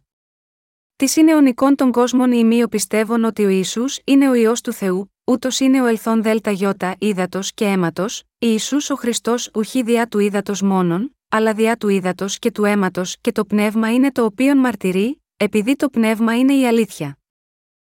Α Ιωάννου πέντε, τέσσερα, έξι. Γάμα γιώτα αυτό, με άλλα λόγια, αν δεν πιστεύουμε στο Ευαγγέλιο του ύδατος και του πνεύματος, θα γίνουμε οι εχθροί του Θεού. Ποιο είναι το Ευαγγέλιο που άκουσαν οι Απόστολοι από την αρχή? Είναι το Ευαγγέλιο που ήρθε από το νερό, το αίμα και το πνεύμα. Ο Ιωάννης λέει: «Εκείνο λοιπόν το οποίον ημείς οικούσατε απ' αρχής, ας μένει εν ημίν». Εάν μένει εν ημίν εκείνο το οποίον οικούσατε απ' αρχής, και ημείς θέλετε μένει εν το Υιό και εν το Πατρί. Α Ιωάννου δύο και είκοσι τέσσερα. Τότε, τι είναι αυτό που ακούσαμε από την αρχή? Για να έχουμε τη σωστή απάντηση, χρειάζεται να εξετάσουμε πρώτα την περικοπή Α Ιωάννου κεφάλαιο πέντε. Το Α Ιωάννου πέντε, τέσσερα, οκτώ αναφέρει: «Διότι πάνω μικρον με τόνο, τι εγεννήθη εκ του Θεού νικά των κόσμων, και αυτή είναι η νίκη η νικήσασα των κόσμων, η πίστη ημών». Της είναι ο νικών των κόσμων ημίω πιστεύων ότι ο Ιησούς είναι ο Υιός του Θεού, ούτως είναι ο ελθόν δέλτα γιώτα ύδατος και αίματος, Ιησούς ο Χριστός ουχή διά του ύδατος μόνον, αλλά διά του ύδατος και του αίματος, και το πνεύμα είναι το οποίον μαρτυρεί, επειδή το πνεύμα είναι η αλήθεια. Διότι τρεις είναι οι μαρτυρούντες εν το ουρανό, ο Πατήρ, ο Λόγος και το Άγιον Πνεύμα, και ούτε οι τρεις είναι εν και τρεις είναι οι μαρτυρούντες εν τη γη, το πνεύμα και το είδωρ και το αίμα, και οι τρεις ούτε αναφέρονται εις το εν. Είναι γραμμένο, της είναι ονικών των κόσμων ημίω πιστεύων ότι ο Ιησούς είναι ο Υιός του Θεού. Αυτή η περικοπή σημαίνει ότι αν δεν είναι ο Ιησούς πραγματικά ο Υιός του Θεού, όλα όσα έκανε σε αυτή τη γη για μας είναι ένα τίποτε, ότι βαφτίστηκε, σταυρώθηκε και αναστήθηκε από τους νεκρούς, γίνεται μηδέν και δεν έχει καμία σχέση με εμάς. Ωστόσο, ο αληθινός λόγος του Θεού λέει ότι ο Πατέρας Θεός τόσο αγάπησε τον κόσμο ώστε έδωσε τον μονογενή Υιό του για να μας σώσει από όλες τις αμαρτίες μας. Έκανε τον Υιό του να βαφτιστεί, σταυρωθεί και αναστηθεί, για να καθαρίσει τις αμαρτίες του κόσμου. Για τον λόγο αυτό, μας έχει ελευθερώσει από την καταστροφή και μας έδωσε την αιώνια ζωή. Γάμα γιώτα, αυτό πρέπει να πιστέψουμε ότι ο Ιησούς είναι ο Υιός του Θεού. Ο Ιησούς δεν είναι ο Θεός Πατέρας. Είναι ο Πατέρας του Ιησού. Ο Ιησούς είναι ο Υιός του Θεού, αλλά είναι ο Δημιουργός. Είναι ο Δημιουργός Θεός στην ικανότητα και το κύρος του. Ωστόσο, εγκατέλειψε το ένδοξο κύρος του, ήρθε σίγμα αυτόν τον κόσμο με ανθρώπινη σάρκα και μας έσωσε με το νερό, το αίμα και το Άγιο Πνεύμα. Ούτως είναι ο ελθόν δέλτα γιώτα ύδατος και αίματος, Ιησούς ο Χριστός. Ο Ιησούς Χριστός μας έχει σώσει ερχόμενος από το είδωρ και το αίμα. Πώς ήρθε σε εσάς και σε μένα ο Υιός του Θεού? Ήρθε από το νερό και το αίμα. Τότε, τι σημαίνει ότι ήρθε από το νερό, το αίμα και το πνεύμα? Σημαίνει ότι ο Ιησούς Χριστός, ο Υιός του Θεού, γεννήθηκε σίγμα αυτόν τον κόσμο με ανθρώπινη σάρκα, έλαβε το βάπτισμα από τον Ιωάννη τον Βαπτιστή για να αναλάβει όλες τις αμαρτίες του κόσμου επάνω στο σώμα του και έσωσε την ανθρωπότητα από όλες τις αμαρτίες μας πεθαίνοντας στον Σταυρό. Αυτή είναι η σωτηρία που ο Ιησούς μας έχει δώσει ερχόμενος από το είδωρ και το αίμα. Αγαπητοί συγχριστιανοί, πως ο Ιησούς ήρθε σε μας, μήπως έχει έρθει από το νερό και το αίμα? Ναι, ήρθε από το νερό και το αίμα. Αλληλούια! Ο Ιησούς Χριστός είναι ο σωτήρας μας. Ήρθε σε μας από το νερό, το αίμα και το πνεύμα. Έτσι, λέει η βίβλος, ουχή διά του ύδατος μόνον, αλλά διά του ύδατος και του αίματος, και το πνεύμα είναι το οποίον μαρτυρεί, επειδή το πνεύμα είναι η αλήθεια, και τρεις είναι οι μαρτυρούντες εν τη γη, το πνεύμα και το είδωρ και το αίμα, και οι τρεις ούτι αναφέρονται εις το εν. Τι μαρτυρεί το Άγιο Πνεύμα? Μαρτυρεί την αλήθεια ότι ο Ιησούς ήρθε από το είδωρ και το αίμα για να μας σώσει από όλες τις αμαρτίες μας. Τι μαρτυρούν ομόφωνα το νερό, το αίμα και το πνεύμα? Οι τρεις μαρτυρούν την αλήθεια ότι έχουμε σωθεί από το βάπτισμα του Ιησού και το θάνατό του στον Σταυρό. Όταν έχουμε πίστη στο Ευαγγέλιο του ύδατος και του πνεύματος, με άλλα λόγια όταν πιστεύουμε στον Υιό του Θεού που ήρθε από το είδωρ και το αίμα, σφραγιζόμαστε με τη σωστή πίστη στις καρδιές μας από το Άγιο Πνεύμα. Ο Θεός Πατέρας στέλνει το δώρο του Αγίου Πνεύματος σε όσους λάβουν την άφεση των αμαρτιών πιστεύοντας στον Ιησού, που ήρθε από το είδωρ και το αίμα ως σωτήρας τους. Γάμα γιώτα, αυτό είναι γραμμένο, και τρεις είναι οι μαρτυρούντες εν τη γη, το πνεύμα και το είδωρ και το αίμα. Ποια είναι τα στοιχεία που μαρτυρούν τη σωτηρία μας? Τι είναι αυτό που ακούσαμε από την αρχή? Είναι το πνεύμα, το νερό και το αίμα. Όταν πιστεύουμε στον Ιησού που ήρθε από το είδωρ και το αίμα, μπορούμε να τον πιστεύουμε ως τον Υιό του Θεού και τον τέλειο σωτήρα μας. Όταν πιστεύουμε ότι ο Ιησούς βαφτίστηκε, πέθανε στον Σταυρό και αναστήθηκε από τους νεκρούς για να μας σώσει από όλες τις αμαρτίες μας, το Άγιο Πνεύμα μαζί με τον Θεό Πατέρα μας επιτρέπει να γνωρίζουμε ότι έχουμε τη σωστή πίστη στις καρδιές μας. Ο Πατέρας Θεός δίνει το δώρο του Αγίου Πνεύματος, όταν λάβουμε την άφεση των αμαρτιών με πίστη. Αυτό είναι το χρίσμα από το Άγιο Πνεύμα. Έχουμε χρηστεί από το Άγιο Πνεύμα και ως εκ τούτου, έχουμε γίνει παιδιά του Θεού. Ποιο ήταν το Ευαγγέλιο που μας έδωσαν οι Απόστολοι? Ήταν το Ευαγγέλιο του ύδατος και του πνεύματος που τώρα πιστεύουμε. Εκείνο λοιπόν το οποίον ημείς οικούσατε απ' αρχής, ας μένει εν ημίν. Εάν μένει εν ημίν εκείνο το οποίον οικούσατε απ' αρχής, και ημείς θέλετε μένει εν το Υιό και εν το Πατρί. Α Ιωάννου δύο και είκοσι τέσσερα. Τι είναι αυτό που ακούσαμε από την αρχή? Είναι ο Ιησούς Χριστός που ήρθε από το νερό, το αίμα και το Άγιο Πνεύμα. Ο Απόστολος Ιωάννης μαρτυρεί ότι η σωτηρία μας έχει εκπληρωθεί από το νερό, το αίμα και το πνεύμα. Αυτό είναι το Ευαγγέλιο που ο Απόστολος Ιωάννης κήρυξε από την αρχή. Τι σημαίνει το βάπτισμα που έλαβε ο Ιησούς από τον Ιωάννη? Σημαίνει ότι ο Ιησούς πήρε επάνω στο σώμα του όλες τις αμαρτίες του κόσμου μια για πάντα.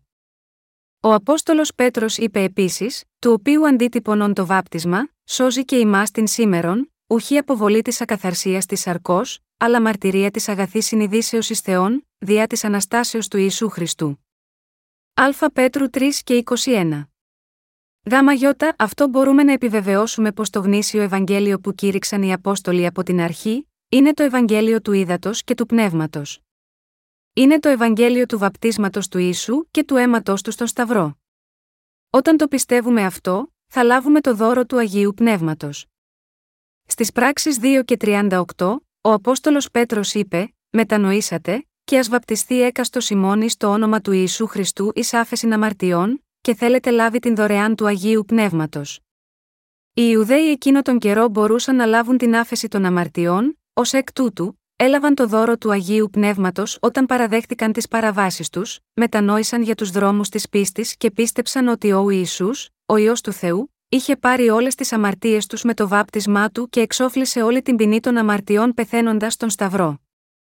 Το Ευαγγέλιο του Ύδατος και του Πνεύματος είναι το μόνο αληθινό Ευαγγέλιο που κήρυξαν οι Απόστολοι από την αρχή. Μακάρι είμαστε εμείς που, επίσης, πιστεύουμε σίγμα αυτό το αρχικό Ευαγγέλιο. Ο Πατέρας Θεός μας έχει σφραγίσει ως αληθινούς πιστούς το Ευαγγέλιο του Ύδατος και του Πνεύματος με το Άγιο Πνεύμα και μας προστατεύει μέχρι να μπούμε στη Βασιλεία των Ουρανών. Τώρα, ο Απόστολος Ιωάννης νουθετεί ειλικρινά όλους μας, εκείνο το οποίον εμείς οικούσατε απ' αρχής, ας μένει εν ημίν. Εάν μένει εν ημίν εκείνο το οποίον οικούσατε απ' αρχής, και εμείς θέλετε μένει εν το Υιό και εν το Πατρί. Α Ιωάννου δύο και είκοσι τέσσερα. Εσείς και εγώ πρέπει να αφήσουμε να κατοικεί στις καρδιές μας το αληθινό Ευαγγέλιο, το οποίο ακούσαμε από την αρχή. Αυτό είναι το μόνο αληθινό Ευαγγέλιο που δεν πρόκειται ποτέ να αλλάξει ή να ακυρωθεί.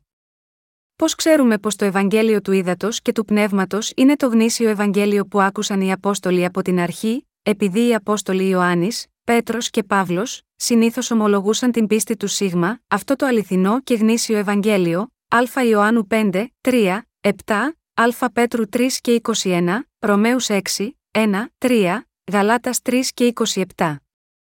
Οι Απόστολοι έλαβαν την άφεση των αμαρτιών, όταν άκουσαν και πίστεψαν στο Ευαγγέλιο του Ύδατος και του Πνεύματος.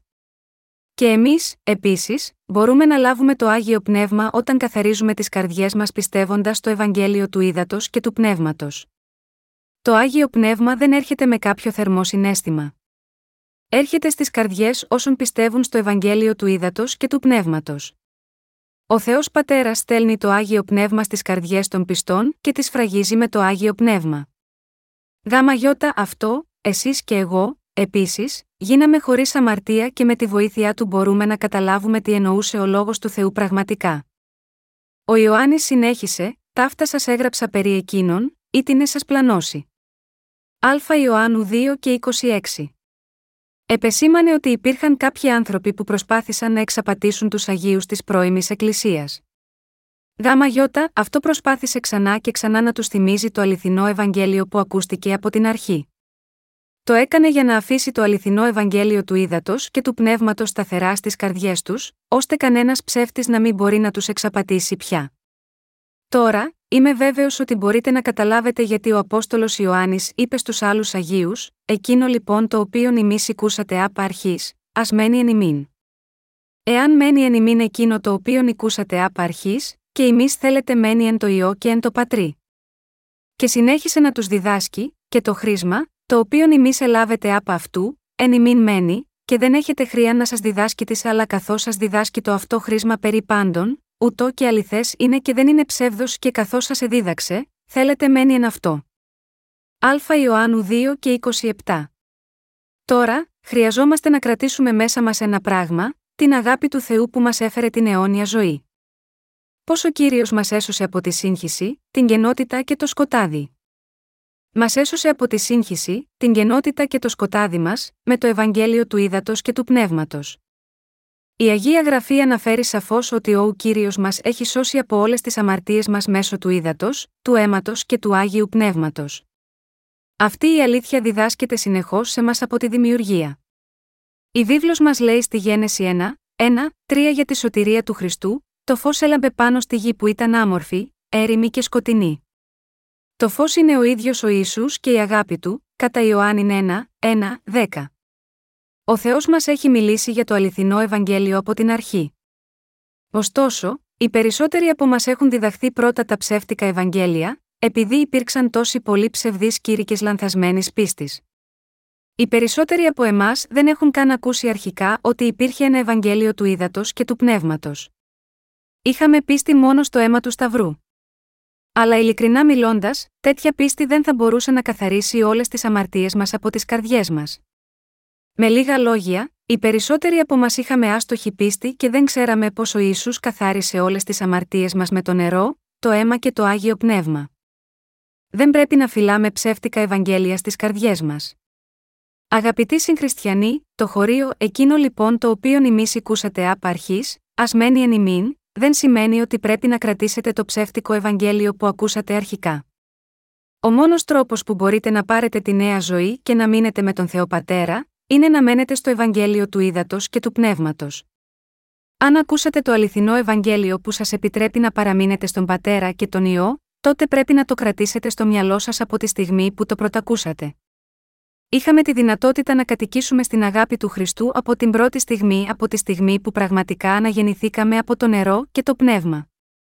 Η φράση «εκείνο λοιπόν το οποίον ημείς οικούσατε απ' αρχής, ας μένει εν ημίν» σημαίνει ότι πρέπει να κρατήσουμε το Ευαγγέλιο του ύδατος και του πνεύματος από την πρώτη κιόλας φορά που το ακούσαμε και πραγματικά λάβαμε την άφεση των αμαρτιών με πίστη σίγμα, αυτό με την καρδιά μας. Ο Απόστολος Ιωάννης τελικά μίλησε για την αγάπη του Χριστού που είχε έρθει από το Ευαγγέλιο του ύδατος και του πνεύματος, ακόμα και αν χρησιμοποιούσε διάφορες εκφράσεις. Μέσα στην αγάπη του Χριστού, ο Θεός μας έχει δώσει αιώνια ζωή, την τέλεια σωτηρία Του, και μας έκανε οικογένειά Του και λαό Του. Μας έχει δώσει όλες αυτές τις ευλογίες μέσα στην αγάπη του Ιησού Χριστού. Υπάρχουν πολλοί ψεύτες που προσπαθούν να σας εξαπατήσουν με τις ψεύτικες διδασκαλίες τους. Αυτοί είναι οι μυστικές δυνάμεις της ανομίας, Β Θεσσαλονικής δύο, επτά, που προσπαθούν να σας σύρουν στον δρόμο της καταστροφής. Πρέπει να αρνείστε αυτούς και τις διδασκαλίες τους με πίστη, για να μην εξαπατηθείτε. Αν πραγματικά παραμείνουμε στην αγάπη του Χριστού, έχοντας πίστη στο Ευαγγέλιο του ύδατος και του πνεύματος, τότε μπορούμε να απορρίψουμε κάθε είδους ψέμα που βρίσκεται σίγμα, αυτό τον κόσμο. Μπορούμε να διακρίνουμε όλα τα ψέματα από την αλήθεια, τι είναι σωστό και τι λάθος, όταν τα εξετάσουμε από τη σκοπιά της αγάπης του Χριστού που έχει έρθει με το Ευαγγέλιο του ύδατος και του πνεύματος. Ωστόσο, δεν μπορούμε να διακρίνουμε μεταξύ της αλήθειας και των ψεμάτων με τη δική μας θέληση ή τις σκέψεις μας, χωρίς την αγάπη του Ιησού Χριστού. Αν η αγάπη του Θεού δεν κατοικεί στις καρδιές μας, δεν μπορούμε να στηριχθούμε στις δικές μας σκέψεις και να διακρίνουμε τα ψέματα από την αλήθεια. Στην αγάπη του Χριστού είναι η αλήθεια, η σωτηρία, η αιώνια ζωή και όλες οι άλλες ευλογίες του ουρανού. Με τι αποπλανούν οι απατεώνες τους ανθρώπους. Μπορούν να παραπλανήσουν τους ανθρώπους με τα ψεύτικα Ευαγγέλια, που δεν είναι της αλήθειας. Ο Απόστολος Ιωάννης λέει: «Ταύτα σας έγραψα περί εκείνων, ή την εσας πλανώσει Α Ιωάννου δύο και είκοσι έξι. Οι απατεώνες κηρύττουν τα ψεύτικα Ευαγγέλια εκτός από το αληθινό Ευαγγέλιο του ύδατος και του πνεύματος. Στην πραγματικότητα, τα ψεύτικα Ευαγγέλια που κηρύττουν δεν έχουν καμία σχέση με το Ευαγγέλιο. Επίσης, υποστηρίζουν την υπόθεσή τους με τον δικό τους τρόπο. Έχουν αναπτύξει τη δική τους λογική με τις σκέψεις τους, χωρίς το θέλημα του Θεού και την αγάπη του Χριστού. Ωστόσο, όσοι κατοικούν στην αγάπη του Χριστού δεν επιμένουν στη δική τους δικαιοσύνη, αλλά κηρύττουν την αγάπη του Θεού και εξαπλώνουν τον λόγο της αλήθειας του Θεού. Με την αγάπη Του, ο Κύριος μας έχει δώσει αιώνια άφεση των αμαρτιών και την αυθεντική αγάπη μεταξύ αδελφών. Στην αγάπη του Χριστού, πρέπει να διακρίνουμε την αλήθεια, την αληθινή αγάπη και το αληθινό Ευαγγέλιο, και να πιστεύουμε έτσι ώστε να ενωθούμε με τον Χριστό και μεταξύ μας. Αν έχουμε όμικρον με τόνο, τη χρειαζόμαστε, αλλά δεν έχουμε την αγάπη του Θεού που ήρθε με το Ευαγγέλιο του ύδατος και του πνεύματος, τότε αυτό σημαίνει ότι δεν έχουμε τίποτε. Δεν έχει σημασία πόσο καλά κάποιος απομνημονεύει τα χωρία της βίβλου ή πόσο καλά κηρύττει τον Λόγο του Θεού, αν δεν ξέρει πως τον έχει αγαπήσει και σώσει ο Ιησούς Χριστός με το Ευαγγέλιο του ύδατος και του πνεύματος, το αληθινό έργο της σωτηρίας δεν θα συμβεί σίγμα αυτόν. Όταν αγαπάμε τις χαμένες ψυχές καθώς και τους αδελφούς και τις αδελφές εν Χριστώ με την αγάπη Του, μπορούμε να έχουμε αληθινή κοινωνία μεταξύ μας, να ενωθούμε μεταξύ μας και να λάβουμε τις ευλογίες από τον Θεό. Αλλά χωρίς την αγάπη του Χριστού, το κέρδος μας είναι μηδέν.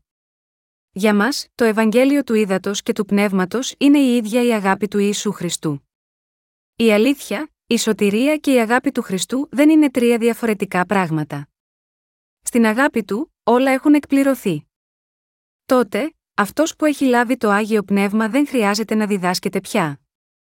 Όχι. Πρέπει να μάθουμε και πρέπει να διδασκόμαστε από τους προκατόχους την πίστη.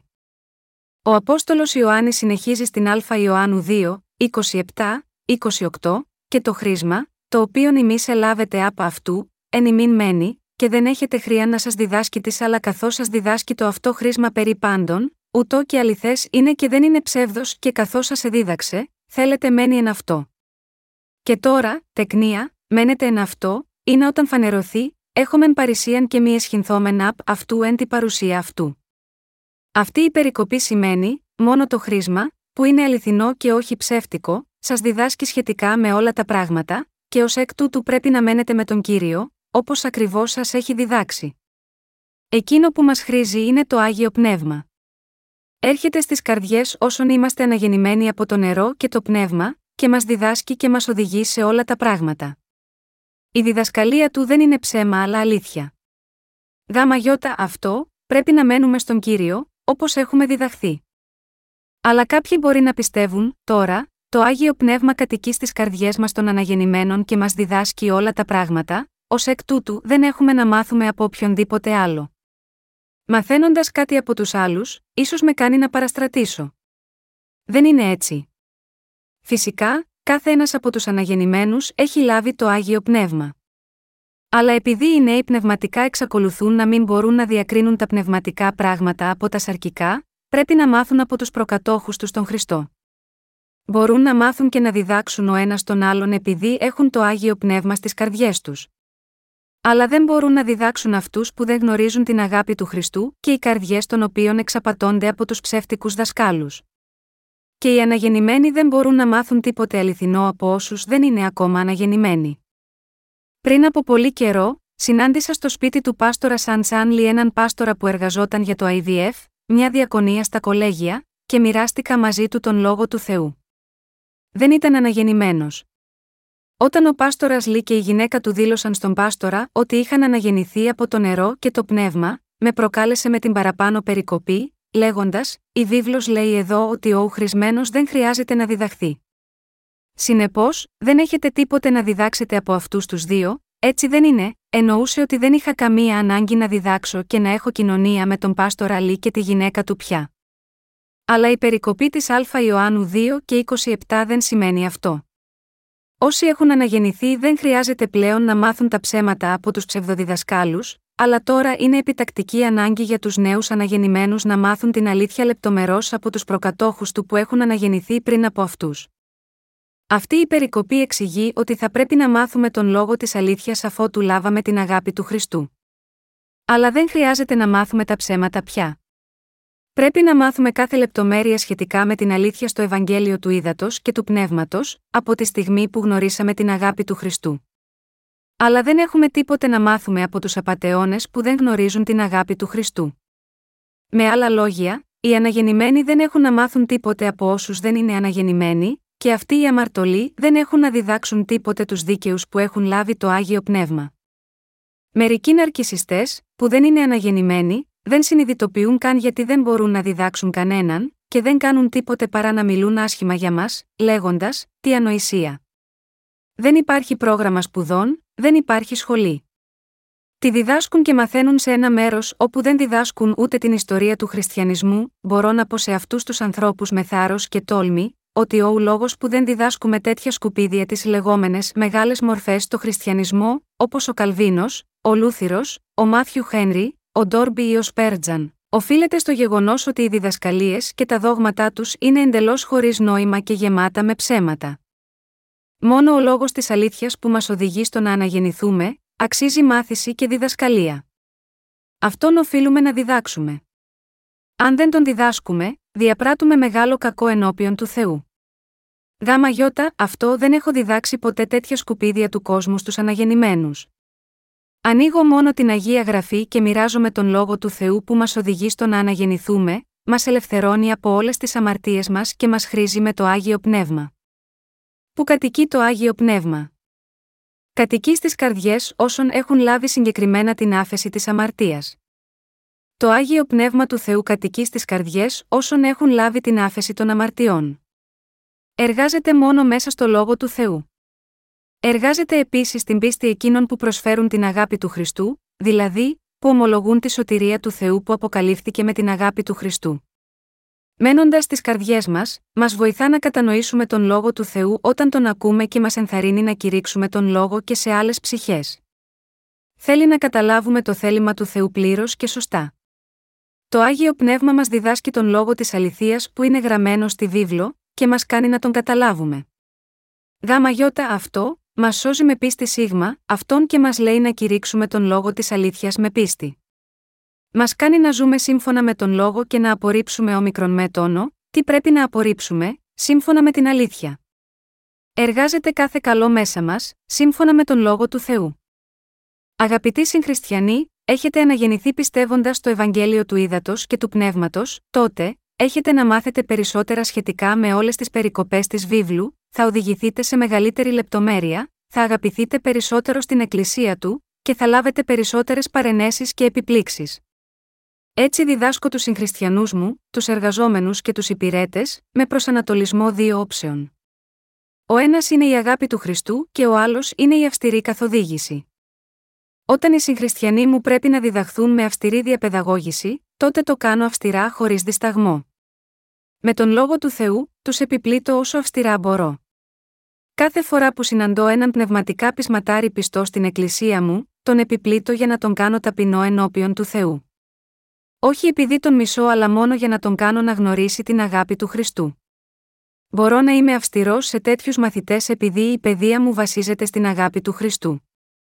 Γάμα γιώτα, αυτό όταν χρειαζόμαστε να πειθαρχήσουμε τους μαθητές μας και θέλουμε να τους κάνουμε να γνωρίσουν την αλήθεια, εμείς οι ηγέτες πρέπει να εξασκήσουμε αυτή την πειθαρχία διπλής όψης. Όταν οι μαθητές μου κουράζονται και κινδυνεύουν να εγκαταλείψουν τη ζωή της πίστης τους, δεν τους αντιμετωπίζω με αυστηρή ματιά. Σε τέτοιες περιπτώσεις αισθάνομαι και λέω ότι τους λυπάμαι, ακόμα και αν δεν μπορώ να κάνω τίποτε για τις καταστάσεις ή τις αδυναμίες τους. Τους συμβουλεύω στα παράπονα και τις δυσκολίες τους, ούτως ώστε να μείνουν σταθεροί και πάλι στην αγάπη του Χριστού και να προχωρήσουν δυναμικά και έντονα ενώ ενθαρρύνονται από την αγάπη του Χριστού. Δεν μπορώ να το κάνω αυτό με το δικό μου αίσθημα ή θέληση, αλλά με τη δύναμη της αγάπης του που μας οδηγεί και διδάσκει να ζούμε με τον λόγο του. Μήπως αυτός δεν θυσίασε τον εαυτό του για να μας σώσει, επειδή μας αγάπησε τόσο, πιστεύουμε τώρα ότι φανέρωσε την αγάπη του σε μας για να μας συμφιλιώσει με τον Θεό Πατέρα. Βαφτίστηκε και πέθανε στον Σταυρό αντιπροσωπευτικά, για να μας κάνει να γνωρίσουμε την αγάπη του και να δίνουμε ευχαριστίες στον Θεό για πάντα. Γάμα γιώτα, αυτό οι ηγέτες αντιμετωπίζουν τους ακόλουθούς τους μερικές φορές με ευγενική ματιά και άλλοτε με αυστηρή παιδεία για τις ψυχές τους, επειδή οι ηγέτες πιστεύουν ότι αυτή είναι η καρδιά του Χριστού και η αγάπη του, και ότι με τον τρόπο αυτό μπορούμε να ενωθούμε με το θέλημά του προς εμάς τους αναγεννημένους. Ο Απόστολος Ιωάννης γνωρίζει πως το Άγιο Πνεύμα μένει στις καρδιές των Αγίων και των υπηρετών του Θεού. Γάμα γιώτα, αυτό λέει ότι δεν χρειάζεται να διδαχθούμε από τους κοσμικούς ανθρώπους, επειδή το Άγιο Πνεύμα μας διδάσκει όλα τα πράγματα σχετικά με την αλήθεια. Και το Άγιο Πνεύμα είναι αληθινό και δεν ψεύδεται. Όταν πιστεύουμε στο Λόγο του Θεού όπως είναι, συμμαρτυρεί στην πίστη μας. Μας επιτρέπει να γνωρίζουμε αν είμαστε σωστοί ή λάθος, ή πότε πιστεύουμε σωστά ή λανθασμένα. Μας κάνει να νιώθουμε άβολα όταν παραστρατούμε από την πίστη μας. Αυτός είναι ο λόγος που μερικές φορές αισθανόμαστε τόσο άβολα. Όμως μας δίνει ειρήνη και χαρά στις καρδιές μας, όταν γυρίζουμε πίσω από την εσφαλμένη πίστη μας και πιστεύουμε σωστά. Αυτό ακριβώς κάνει. Αγαπητοί συγχριστιανοί, πρέπει να μένουμε στην αγάπη του Χριστού. Οι υπηρέτες μας, οι αδελφοί και αδελφές που είναι όλοι δίκαιοι, πρέπει να μείνουν στην αγάπη του Ιησού Χριστού. Τι διαχωριστικά στοιχεία υπάρχουν μέσα μας, είναι καλό να καμαρώνουμε ο ένας τον άλλο. Έχουμε γίνει μια οικογένεια, ανεξάρτητα από τη δική μας θέληση, με τη λήψη της άφεσης των αμαρτιών με το Ευαγγέλιο του Ύδατος και του Πνεύματος. Και αυτή η νέα οικογενειακή σχέση της πίστης, είναι πιο όμορφη από οποιαδήποτε άλλη συγγένεια αυτού του κόσμου. Εμείς που ανήκουμε σε μια οικογένεια με την αγάπη του Χριστού, είμαστε συνυφασμένοι μεταξύ μας με εμπιστοσύνη, αγάπη και αγνή φιλία. Χωρίς την αγάπη του δεν μπορούμε να γίνουμε ένα. Γίναμε αδελφοί και αδελφές από την αγάπη του Χριστού. Αλλά χωρίς την αγάπη του δεν θα είχαμε καμία σχέση μεταξύ μας. Δεν είμαστε τίποτε χωρίς τη σωτηρία του. Πρέπει να συμμορφωνόμαστε με την αγάπη του Χριστού, όπως μας είπε ο Ιωάννης, μείνατε εν αυτό. Αυτή είναι η αυθεντική πίστη και η πίστη που πρέπει να κρατήσουμε κυρίως στη διάρκεια αυτών των τελευταίων ημερών. Πώς πρέπει να ζούμε εμείς, που έχουμε λάβει το Άγιο Πνεύμα? Πρέπει να ζήσουμε τη ζωή μας της πίστης, αγαπώντας ο ένας τον άλλον και κηρύττοντας την αλήθεια της σωτηρίας. Σε αυτές τις τελικές στιγμές, ακόμα και αν η γνώση και η τεχνολογία θα αυξηθεί, δεν υπάρχουν πολλοί που κηρύττουν το Ευαγγέλιο του ύδατος και του πνεύματος. Γάμα γιώτα, αυτό πρέπει να κηρύξουμε πιο αποτελεσματικά, χρησιμοποιώντας τον Ευαγγελισμό, τη γνώση και την τεχνολογία. Τώρα, όλοι οι άνθρωποι αυτού του κόσμου έχουν δίψα για την αγάπη του Χριστού. Δεν υπάρχει αληθινή αγάπη πουθενά. Πολλοί χριστιανοί, που ισχυρίζονται ότι έχουν αναγεννηθεί αλλά στην πραγματικότητα δεν έχουν, βλάπτουν όσους έχουν το αληθινό Ευαγγέλιο με τα ψεύτικα Ευαγγέλια τους. Μερικές φορές έχω θυμώσει μαζί τους, αλλά αποφάσισα να αδιαφορήσω γάμα γιώτα αυτούς από εδώ και στο εξής. Όλες οι κακές πράξεις τους πηγάζουν από το σκοτάδι τους, είναι εντελώς το σκοτάδι επειδή δεν συμμορφώνονται με την αγάπη του Χριστού. Ξέρουμε γιατί κάνουν τέτοια πράγματα και, ως εκ τούτου, δεν χρειάζεται να ασχολούμαστε με τα συν και πλην των παράξενων συμπεριφορών τους. Αν είμαστε στην αγάπη του Χριστού, μπορούμε να ζήσουμε αρμονικά με τους άλλους Αγίους με αγάπη και κατανόηση μεταξύ μας. Αυτό δεν πηγάζει αυτόματα από μέσα μας, αλλά γνωρίζουμε ότι μια τέτοια ζωή είναι η πιο όμορφη και άφθονα ευλογημένη ζωή στον κόσμο. Έχουμε αληθινή πίστη επειδή λάβαμε την αγάπη του Χριστού. Μπορούμε να συγχωρούμε τα λάθη των άλλων γιατί έχουμε λάβει την άφεση των αμαρτιών από την αγάπη του Χριστού, το Ευαγγέλιο του ύδατος και του πνεύματος. Και μπορούμε να ζούμε τις πιο άξιες και καλοκάγαθες ζωές που κηρύττουν το αληθινό Ευαγγέλιο και φροντίζουν για άλλες ψυχές. Πρέπει να έχουμε πρώτα την αγάπη του Χριστού για να περπατήσουμε με τον Χριστό και να μείνουμε μαζί του. Πρέπει να έχουμε την αγάπη του Χριστού. Πρέπει να στοχαζόμαστε καθημερινά την αγάπη του Ιησού, που προσέφερε το σώμα του για να μας δείξει την απεριόριστη αγάπη του. Πρέπει να φανταστούμε ξανά τη μορφή του Ιησού που βαφτίστηκε στον Ιορδάνη ποταμό. Πρέπει να φανταστούμε ξανά τη μορφή του που υπέστη κακουχίες πέρα από κάθε περιγραφή στον Σταυρό. Πρέπει να σκεφτούμε και πάλι με πίστη ότι ο αναστημένος Ιησούς θα μας οδηγήσει στη Βασιλεία των Ουρανών.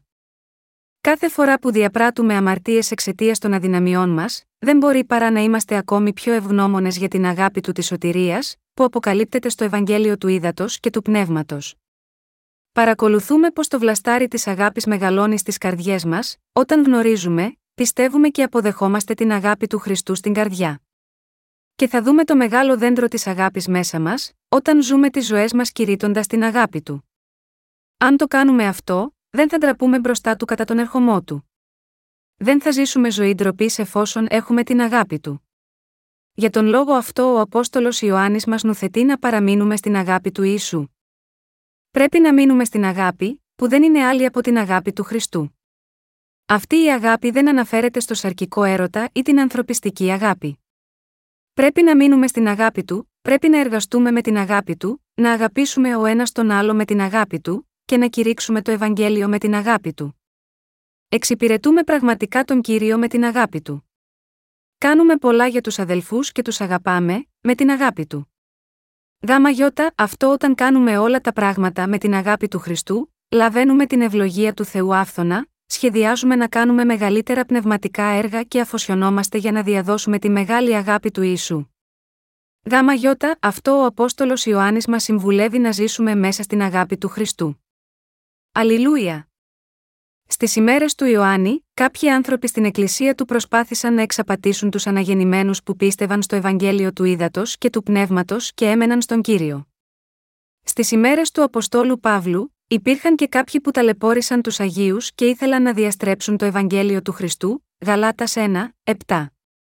Έκαναν και κήρυξαν άλλα Ευαγγέλια, τα οποία έλεγαν: πρέπει να λέμε προσευχές μετάνοιας κάθε φορά που αμαρτάνουμε, να καθαρίζουμε τον εαυτό μας με αυτές τις προσευχές και έτσι πρέπει να αγιάσουμε τους εαυτούς μας με το να απαλλάξουμε αμέσως τη ζωή μας από ακαθαρσίες.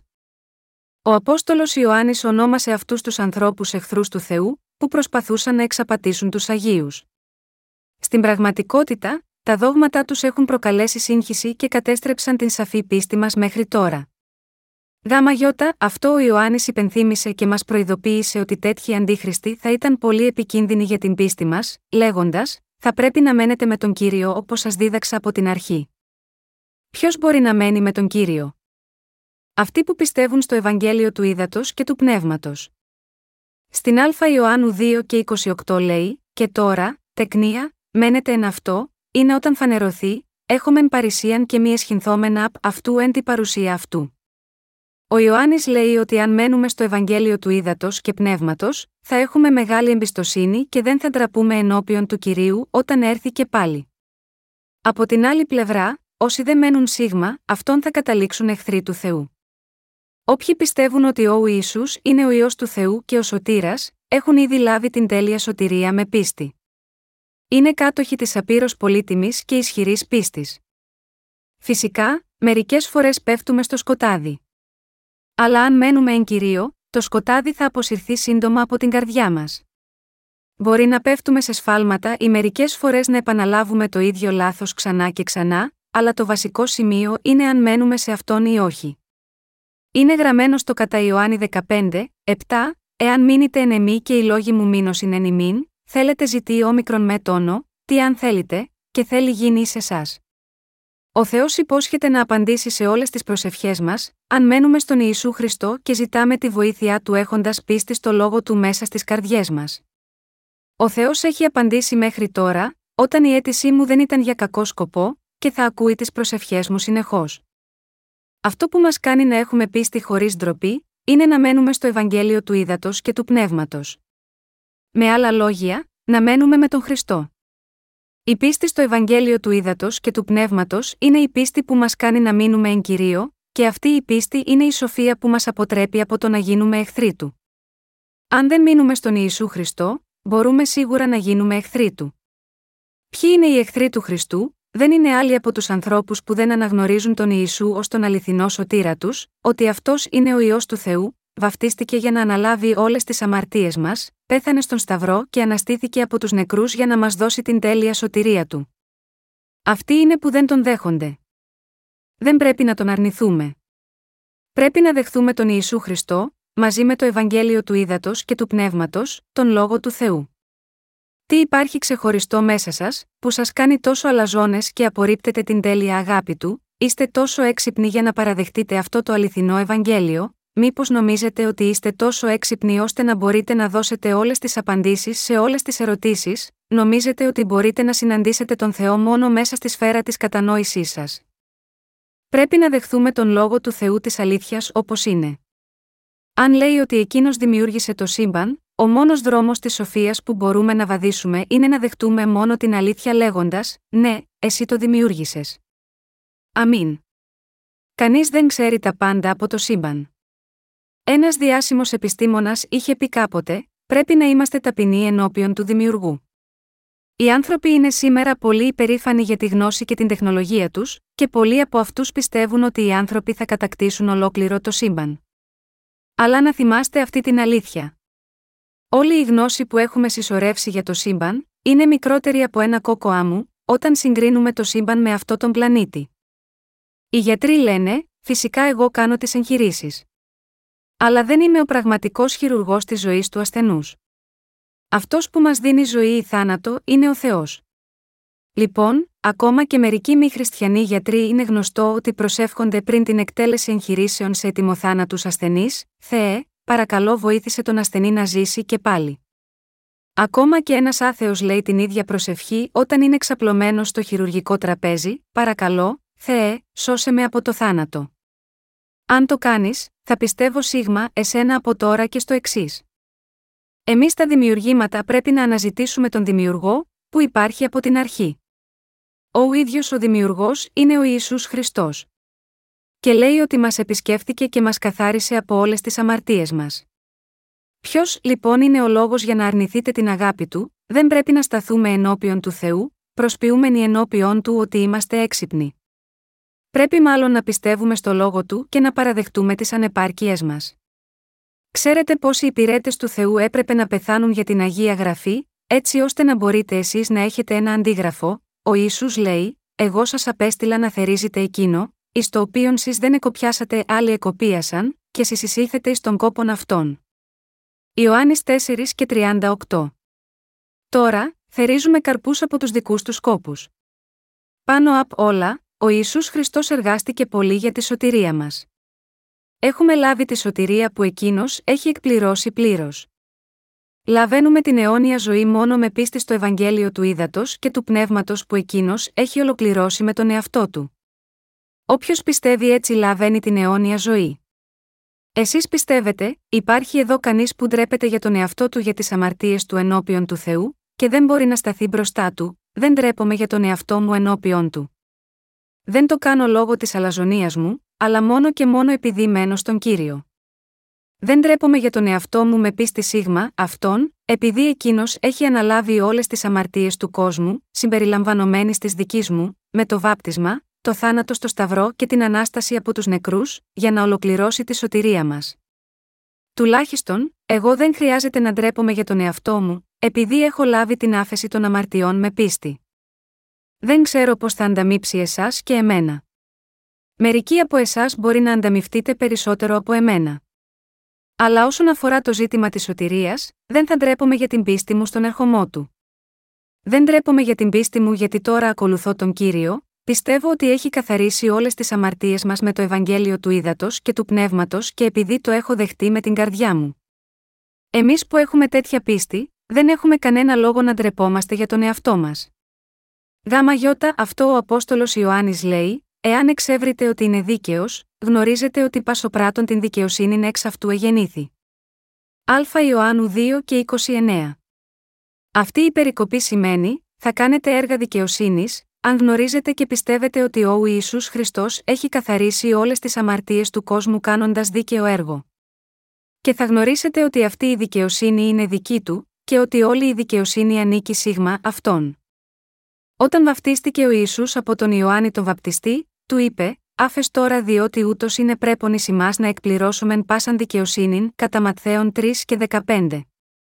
Ο Ιησούς ήρθε σε αυτή τη γη με ομοιότητα αμαρτωλής σάρκας, εξαιτίας των αμαρτιών μας, Ρωμαίους οκτώ, τρία. Και πήρε όλες τις αμαρτίες μας με το βάπτισμα από τον Ιωάννη τον Βαπτιστή. Φανέρωσε την αγάπη του όχι μόνο με τα λόγια του, αλλά πραγματικά βαφτίστηκε για να εκπληρώσει όλη τη δικαιοσύνη του Θεού στο σώμα του.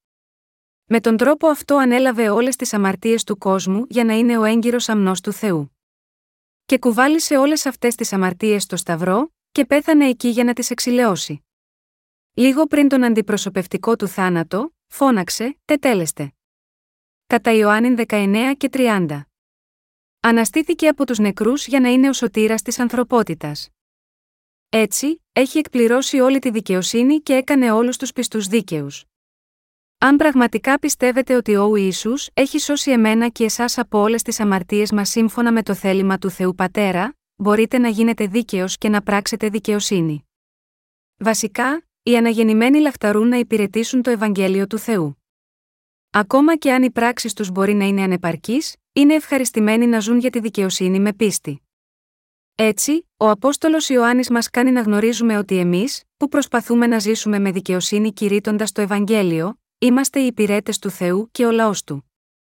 Μας το λέει, για να μην γίνουμε εχθροί του Ιησού. Πράτετε τη δικαιοσύνη του Θεού, είστε γεννημένος από τον Χριστό, μια φορά γεννιόμαστε από τους γονείς μας, αλλά αναγεννιόμαστε ως δίκαιοι πιστεύοντας τον Ιησού Χριστό. Είμαστε αναγεννημένοι ως άνθρωποι χωρίς αμαρτία, άνθρωποι του Θεού που δεν ντρέπονται για τον εαυτό τους. Έχετε πάει ποτέ στην Ινδία? Δεν έχω πάει στην Ινδία, αλλά έχω δει την γη και τους ανθρώπους της. Ο Ινδουισμός είναι η κυρίαρχη θρησκεία της χώρας αυτής και έχει κάτι κοινό με το δόγμα της μετεμψύχωσης των ψυχών του Βουδισμού. Αυτή η θρησκεία σχετίζεται βαθιά με το σύστημα των καστών, το κοινωνικό σύστημα της χώρας αυτής. Οι άνθρωποι του Ινδουισμού πιστεύουν ότι στις μελλοντικές ζωές τους μπορούν να γεννηθούν σε μια οικογένεια που ανήκει σε μια καλύτερη κοινωνική θέση αν ζουν ενάρετα κατά τη διάρκεια της σημερινής εποχής. Οι Ινδουιστές πιστεύουν ότι θα γεννηθούν ξανά σε μια χαμηλή τάξη, ως ένα ζώο ή ακόμα και ως ένα φίδι, αν δεν ζουν ενάρετα σε αυτή τη ζωή. Με λίγα λόγια, η μελλοντική ζωή τους εξαρτάται απολύτως από τη σημερινή ζωή τους. Αλλά πιστεύουν επίσης ότι υπάρχει ένας τρόπος για να ξεφύγουν από αυτό τον αναπόφευκτο κύκλο μετεμψύχωσης. Αυτό γίνεται όταν αποτεφρωθεί το σώμα. Ίσως έχετε δει στην τηλεόραση ότι καίνε τα πτώματα μέχρι να γίνουν στάχτες στην όχθη του ποταμού Γάνγκη. Πιστεύουν ότι με αυτόν τον τρόπο οι ψυχές των νεκρών θα γεννηθούν σε μια καλύτερη κατάσταση. Τι ανόητη ιδέα είναι αυτή! Πόσο ανόητο είναι να πιστεύουν έτσι! Νομίζω ότι ανέπτυξαν αυτά τα δόγματα, διότι ποτέ δεν μπορούσαν να απελευθερωθούν από την αίσθηση της ενοχής. Αλλά, εμείς έχουμε λάβει την ευλογία του Θεού που πραγματικά μας ελευθερώνει από όλες τις αμαρτίες μας. Τώρα γίναμε οι δίκαιοι, που μπορούν να εξασκήσουν δικαιοσύνη και να ζήσουν μια δίκαιη ζωή. Και ξέρουμε ότι όλα αυτά είναι χάρη στη δύναμη του Ιησού Χριστού. Όπως είναι γραμμένο στην Αγία Γραφή, ένα δέντρο γνωρίζεται από τον καρπό του, έτσι όποιος ζει μια δίκαιη ζωή, ζει για το Ευαγγέλιο, είναι ένα γεννημένος Άγιος που ζει μια νέα ζωή. Νομίζετε ότι είστε τόσο ξεχωριστός, που μπορείτε να υπηρετήσετε τώρα τον Κύριο καλά? Μπορούμε να ζήσουμε μια δίκαιη ζωή μόνο με πίστη στην αλήθεια που ο Κύριος έχει κάνει για μας όπως αυτή είναι. Σωθήκαμε με πίστη και κάνουμε δίκαια έργα, επειδή ο Κύριος μας έχει ελευθερώσει πραγματικά από όλες τις αμαρτίες μας και μας έκανε παιδιά του. Και γίναμε εργάτες του, που κάνουν τα δίκαια έργα της σωτηρίας άλλων ψυχών, υπηρετούμε την Εκκλησία του Θεού και τα μέλη της, και ασχολούμαστε επίσης με τις απαραίτητες εργασίες στην Εκκλησία του. Ακόμα και αν διαφέρουμε μεταξύ μας τα χαρίσματα και τα καθήκοντά μας, υπηρετούμε το ίδιο Ευαγγέλιο με διαφορετικούς τρόπους και θέσεις. Στις ημέρες του Ιωάννη, υπήρχαν μερικοί άνθρωποι που βγήκαν από την Εκκλησία του Θεού λόγω της απιστίας τους. Γάμα γιώτα, αυτό επαναλαμβάνει συνεχώς το Ευαγγέλιο του ύδατος και του πνεύματος. Συνεχίζει στα κεφάλαια τρία και τέσσερα με το ίδιο θέμα, και, τέλος, καταλήγει σε ένα συμπέρασμα στο κεφάλαιο πέντε. Τώρα, εσείς και εγώ υπηρετούμε το Ευαγγέλιο στην Εκκλησία του Θεού. Το κάνουμε γιατί πιστεύουμε σίγμα Αυτόν. Πρέπει να θυμόμαστε ότι μπορούμε να Τον υπηρετούμε επειδή γεννηθήκαμε από Αυτόν. Πιστεύω σε αυτό. Από τώρα και στο εξής, δεν πρέπει να κοιτάμε τον Χριστό από μια κοσμική άποψη, Β' Κορινθίους πέντε και δεκαέξι. Πρέπει να Τον γνωρίζουμε πνευματικά και με αλήθεια. Και πρέπει να παραμείνουμε πιστοί σίγμα Αυτόν, ώστε να μπορούμε να Τον ικανοποιούμε.